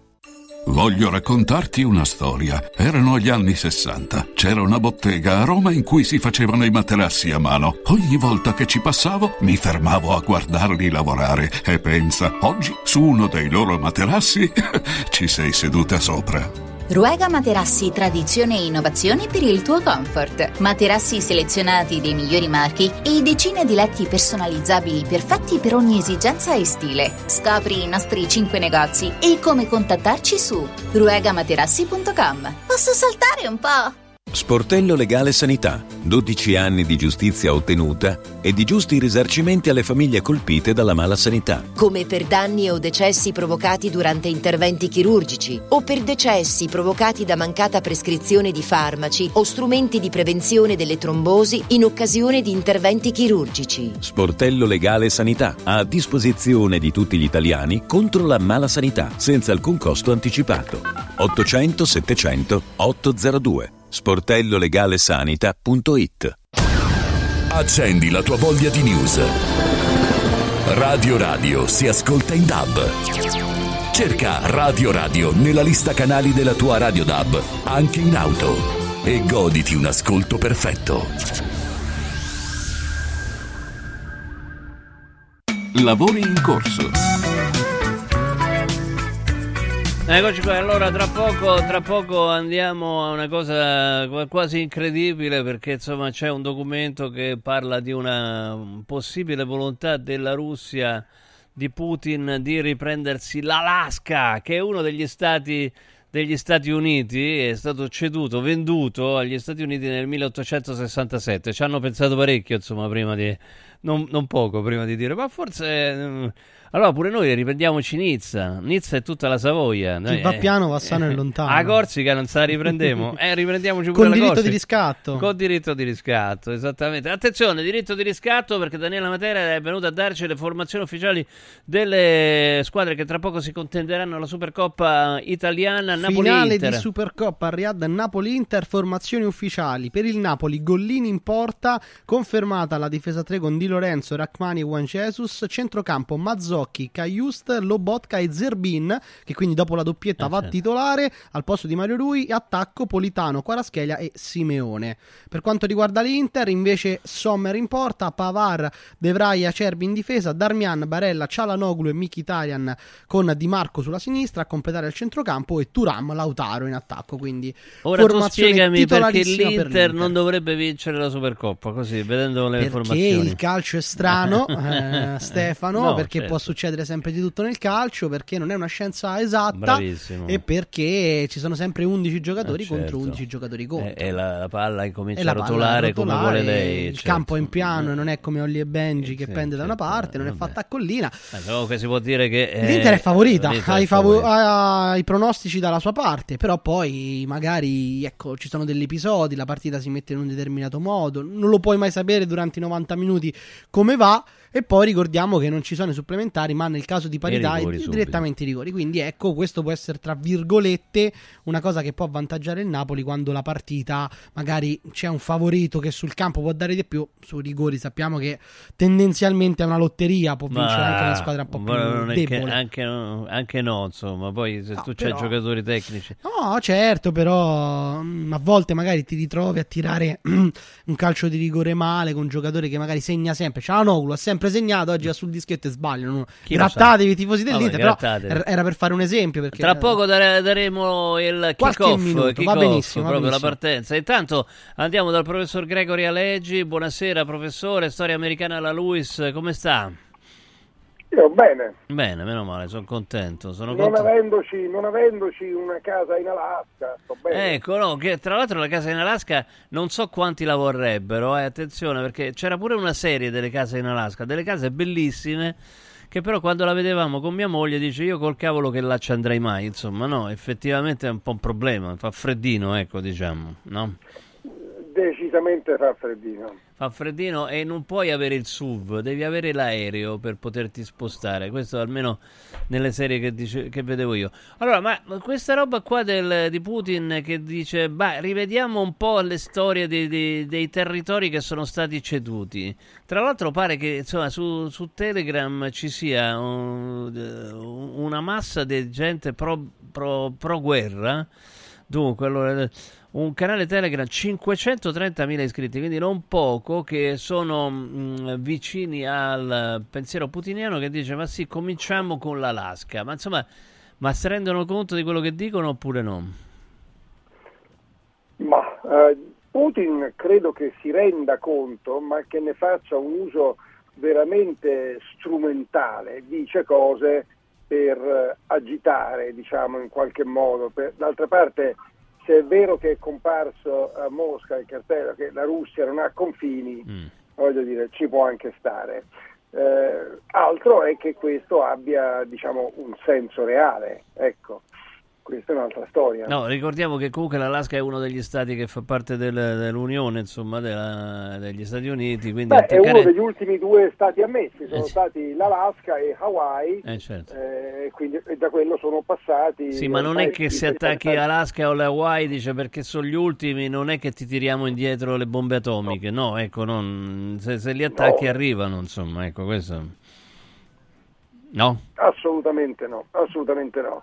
Eh, tra l'altro non c'è alcun dubbio che sia stata una vendita, diciamo, pacifica, Eh, una vendita... c'è il contratto, c'è il contratto firmato. Ma cercando in internet c'è anche l'assegno, io lo metto tutti gli anni sulle slide quando faccio lezione e fu un affarone perché Eh, certo. fu pagato 7,2 milioni di dollari che insomma eh, Nel all'epoca 1867 era tanta roba, insomma. eh. Sì, ma infatti Seward, il segretario di Stato, che è il grande espansionista che eh, chiedeva l'acquisto di territori un po' dappertutto, eh, era preso per un matto, perché noi quando, in Italia quando parliamo della Libia di solito diciamo lo scatolone di sabbia, ecco quello è lo scatolone di ghiaccio. Nessuno ci vedeva un particolare senso in questa operazione, anzi era giustificata in termini mh, diciamo, politici per mettere pressione sul Canada, no? Eh, pressione da, da ovest diciamo, sul Canada, ma in realtà eh, come spesso accade in questi casi i, i canadesi rafforzarono la propria identità di fronte a questo tentativo di accerchiamento. Poi 30 anni dopo, nel 1896, ci trovano loro, parte la famosa corsa all'oro del Klondike e diciamo, la prospettiva di oggi più importante, nel eh, 1902 per la prima volta si è trovato il petrolio, che poi diciamo, diventa intensivo dal 1920. Quindi insomma è uno scatolone di ghiaccio che poi sotto in realtà c'era un sacco di roba interessante e eh, i russi forse... ehm, Se sono sbagliati, però era, pentiti. era pure il Ecco. 1867, insomma, no? Quindi insomma, è possibile che uno si sbagli, insomma. Ecco, no, però, questa, qu- siccome vengono messe anche altre, altri territori che sono stati ceduti a vario titolo, no? Eh, compresi anche dei territori, vabbè, quello fa parte proprio degli Stati Uniti, altri territori in Europa, in Asia, insomma, quanto è credibile questo espansionismo eh, russo? Io, io francamente non riesco a capire come potrebbero fare, no, dico francamente, no? Cioè, già, già probabilmente hanno fatto un calcolo sbagliato, anzi sicuramente hanno fatto un calcolo sbagliato con l'Ucraina, eh, insomma non, non- non penso sia sostenibile un espansionismo russo, no? Lo saprà pure Putin immagino, no? Ma eh, Russia ha una visione imperiale di se stessa e noi prima diciamo appunto che gli Stati Uniti acquisiscono nel 1867 l'Alaska, la Russia continua a acquisire territori per tutta la fine dell'Ottocento fino ai primi del Novecento, fino a completare i territori che diciamo, noi abbiamo conosciuto addirittura come Unione Sovietica. Quindi l'espansione fa in qualche modo parte del DNA di entrambi i paesi. Il problema è che non è passata di moda, nessuno acquisisce terra, si cerca di acquisire influenza, eh, controllo in senso funzionale, ma nessuno nel mondo moderno vuole più la terra. Quindi quella è una posizione antistorica. In più c'è una questione potenzialmente sovversiva, cioè che se rimettiamo in dubbio i trattati, gli accordi ormai di 150 anni fa, sappiamo dove inizia, non sappiamo dove si finisce. Quindi ehm, io credo che sia una butade dovuta al fatto che ci sono elezioni, per quanto diciamo sui generis in Russia quest'anno, Putin si, sorpresa si ricandida come presidente. Eh, a sorpresa Eh, proprio, ecco, cioè, grande a sorpresa. Eh, eh. È, anche molto, è anche molto in dubbio l'esito, non si sa se prenderà certo. il 110 o il 120% dei voti, Eh, non è sì. chiaro ancora. Ehm, ecco, ehm, quindi dice cose che all'identità russa, all'orgoglio russo, eccetera, fanno piacere. Da qui a trasformarle in un progetto politico credo ce ne voglia, anche perché ci sono altri posti dove il disegno russo, il disegno geopolitico russo sta avendo più successo. Pensiamo a diversi paesi africani che ormai l'Occidente ha eh, rinunciato a difendere e ha abbandonato. Lì le, diciamo, i desideri imperiali russi hanno maggiori probabilità. Certo non sono simbolici perché sono posti importanti ma non hanno mai appartenuto, hanno mai fatto parte, hanno mai definito la Russia. Oh, Quindi, chissà se queste cose Putin le direbbe qualora il presidente fosse Trump. No, arriviamo a questo perché per esempio uno dei mm, contendenti, dei competitor, insomma, che all'inizio sembrava potesse avere delle chance, ovvero il governatore della Florida, Ron DeSantis, ha detto basta, non, non, io me ne vado, uh, lascio perdere le primarie perché gli americani, almeno i repubblicani americani, vogliono Trump. Insomma, quindi a questo punto m- mm, mi sembra Trump eh, il, il competitor di Biden, no? se arriverà No, ma scherzo, eh, se arriverà alle elezioni, insomma, ecco questo. Indubbiamente il campo repubblicano ha perso diversi concorrenti e in questo senso diciamo che le primarie hanno fatto il loro mestiere, hanno selezionato, siamo scesi a due che più diversi non si potrebbe. Donald Trump, 77 anni, eh, origini tedesco-scozzesi, contro eh, invece una donna eh, di eh, origini indiane, Nikki Haley, eh, donna, adesso non ricordo l'età esatta, ma 30 anni di meno c'è di a tutti. No? Quindi è un salto generazionale, un salto etnico, un salto di genere, un segno visibile di cambiamento. Nikki Haley da questo punto di vista ha anche una buona esperienza, è stata governatore, è stata ambasciatore delle Nazioni Unite, è stata nei consigli di amministrazione di importanti aziende, eccetera. Quindi tutto sommato ha una preparazione e un metodo superiori. Il problema è ottenere la nomination. In Iowa si è piazzata terza, superata di una manciata di voti da Ron DeSantis. Domani, nelle primarie in New Hampshire, DeSantis non c'è, saranno solo Trump e eh, Halley. Se Halley non vince o se non arriva veramente a un'incollatura, molti pensano che la sua gara sia già finita. E perché questo? Perché mentre l'Iowa è... E Biden, Biden eh, quelli di Biden, insomma, chi sta dietro a Biden spera appunto che, che eh, Trump sia questo, il competitor. Questo, che spesso le primarie parlano alla pancia dei partiti, mm. no? eh, certo. que- eh, premiano i candidati più identitari, ma in Iowa alla fine della festa Trump l'hanno votato 60.000 persone su una popolazione di 3 milioni e mezzo e su 700.000 repubblicani, quindi niente. La vera domanda è quando poi, vinta la nomination, ci si presenta a tutti i cittadini se eh, si riesce a raccogliere lo stesso consenso. Questa è la grande domanda. I sondaggi ci dicono che Biden contro praticamente chiunque altro perde, verrebbe asfaltato dalla Halley. A torto ragione non è una questione diciamo, di proposta politica, ma appunto di simbolismo, di voglia di cambiamento. Tanto scusa, c'è una notizia asfaltato... tremenda perché insomma c'ha una certa età, ma poi ne hanno sentito parlare tutti. È morto Gigi Riva, insomma, 79 anni, insomma, è uno dei Mi più... Mi piace moltissimo, mm, io ho un ricordo di, di gioventù, Infanzia, quando... Sì. Eh. Eh sì, quando mm, non mi ricordo più quale difensore del Milan gli distrusse la gamba e venne portato qui a Roma, fu operato alla clinica ortopedica del Policlinico, eh, c'era una fila di 14 anni, 15 anni eh, come eravamo per farci fare l'autografo. Io ho ancora l'autografo di Gigi Riva, mi ricordo questo grande campione, tranquillo, umile, in un letto normale, non proprio in corsia, ma insomma in una stanza normale, che dal letto firmava mh, mm, autografi ai ragazzini come me con una eh, serenità, tranquillità, umiltà eh, eh, vediamo le immagini. Sì, no, veramente Gigi Riva no? ha fatto innamorare un sacco di gente, ha fatto tifare per il Cagliari un sacco di persone che sarde non erano, per esempio mio padre e mia madre, che si entusiasmarono per... eh, non gliene importava neanche moltissimo del calcio, ma insomma quel, quella lotta tra Cagliari e Juventus, in cui poi il Cagliari vinse lo, eh, lo scudetto, il primo e unico scudetto, insomma grazie ai gol di Gigi Riva. Eh, insomma, eh, erano tifosissimi, cioè, neanche, neanche, in Sardegna probabilmente erano, no, erano, chiaramente rappresentava tutta una, una regione, mm, ma insomma fece innamorare del Cagliari un sacco di gente. E poi paradossalmente bandiera del Cagliari, bandiera della Sardegna, ma in realtà piemontese di nascita.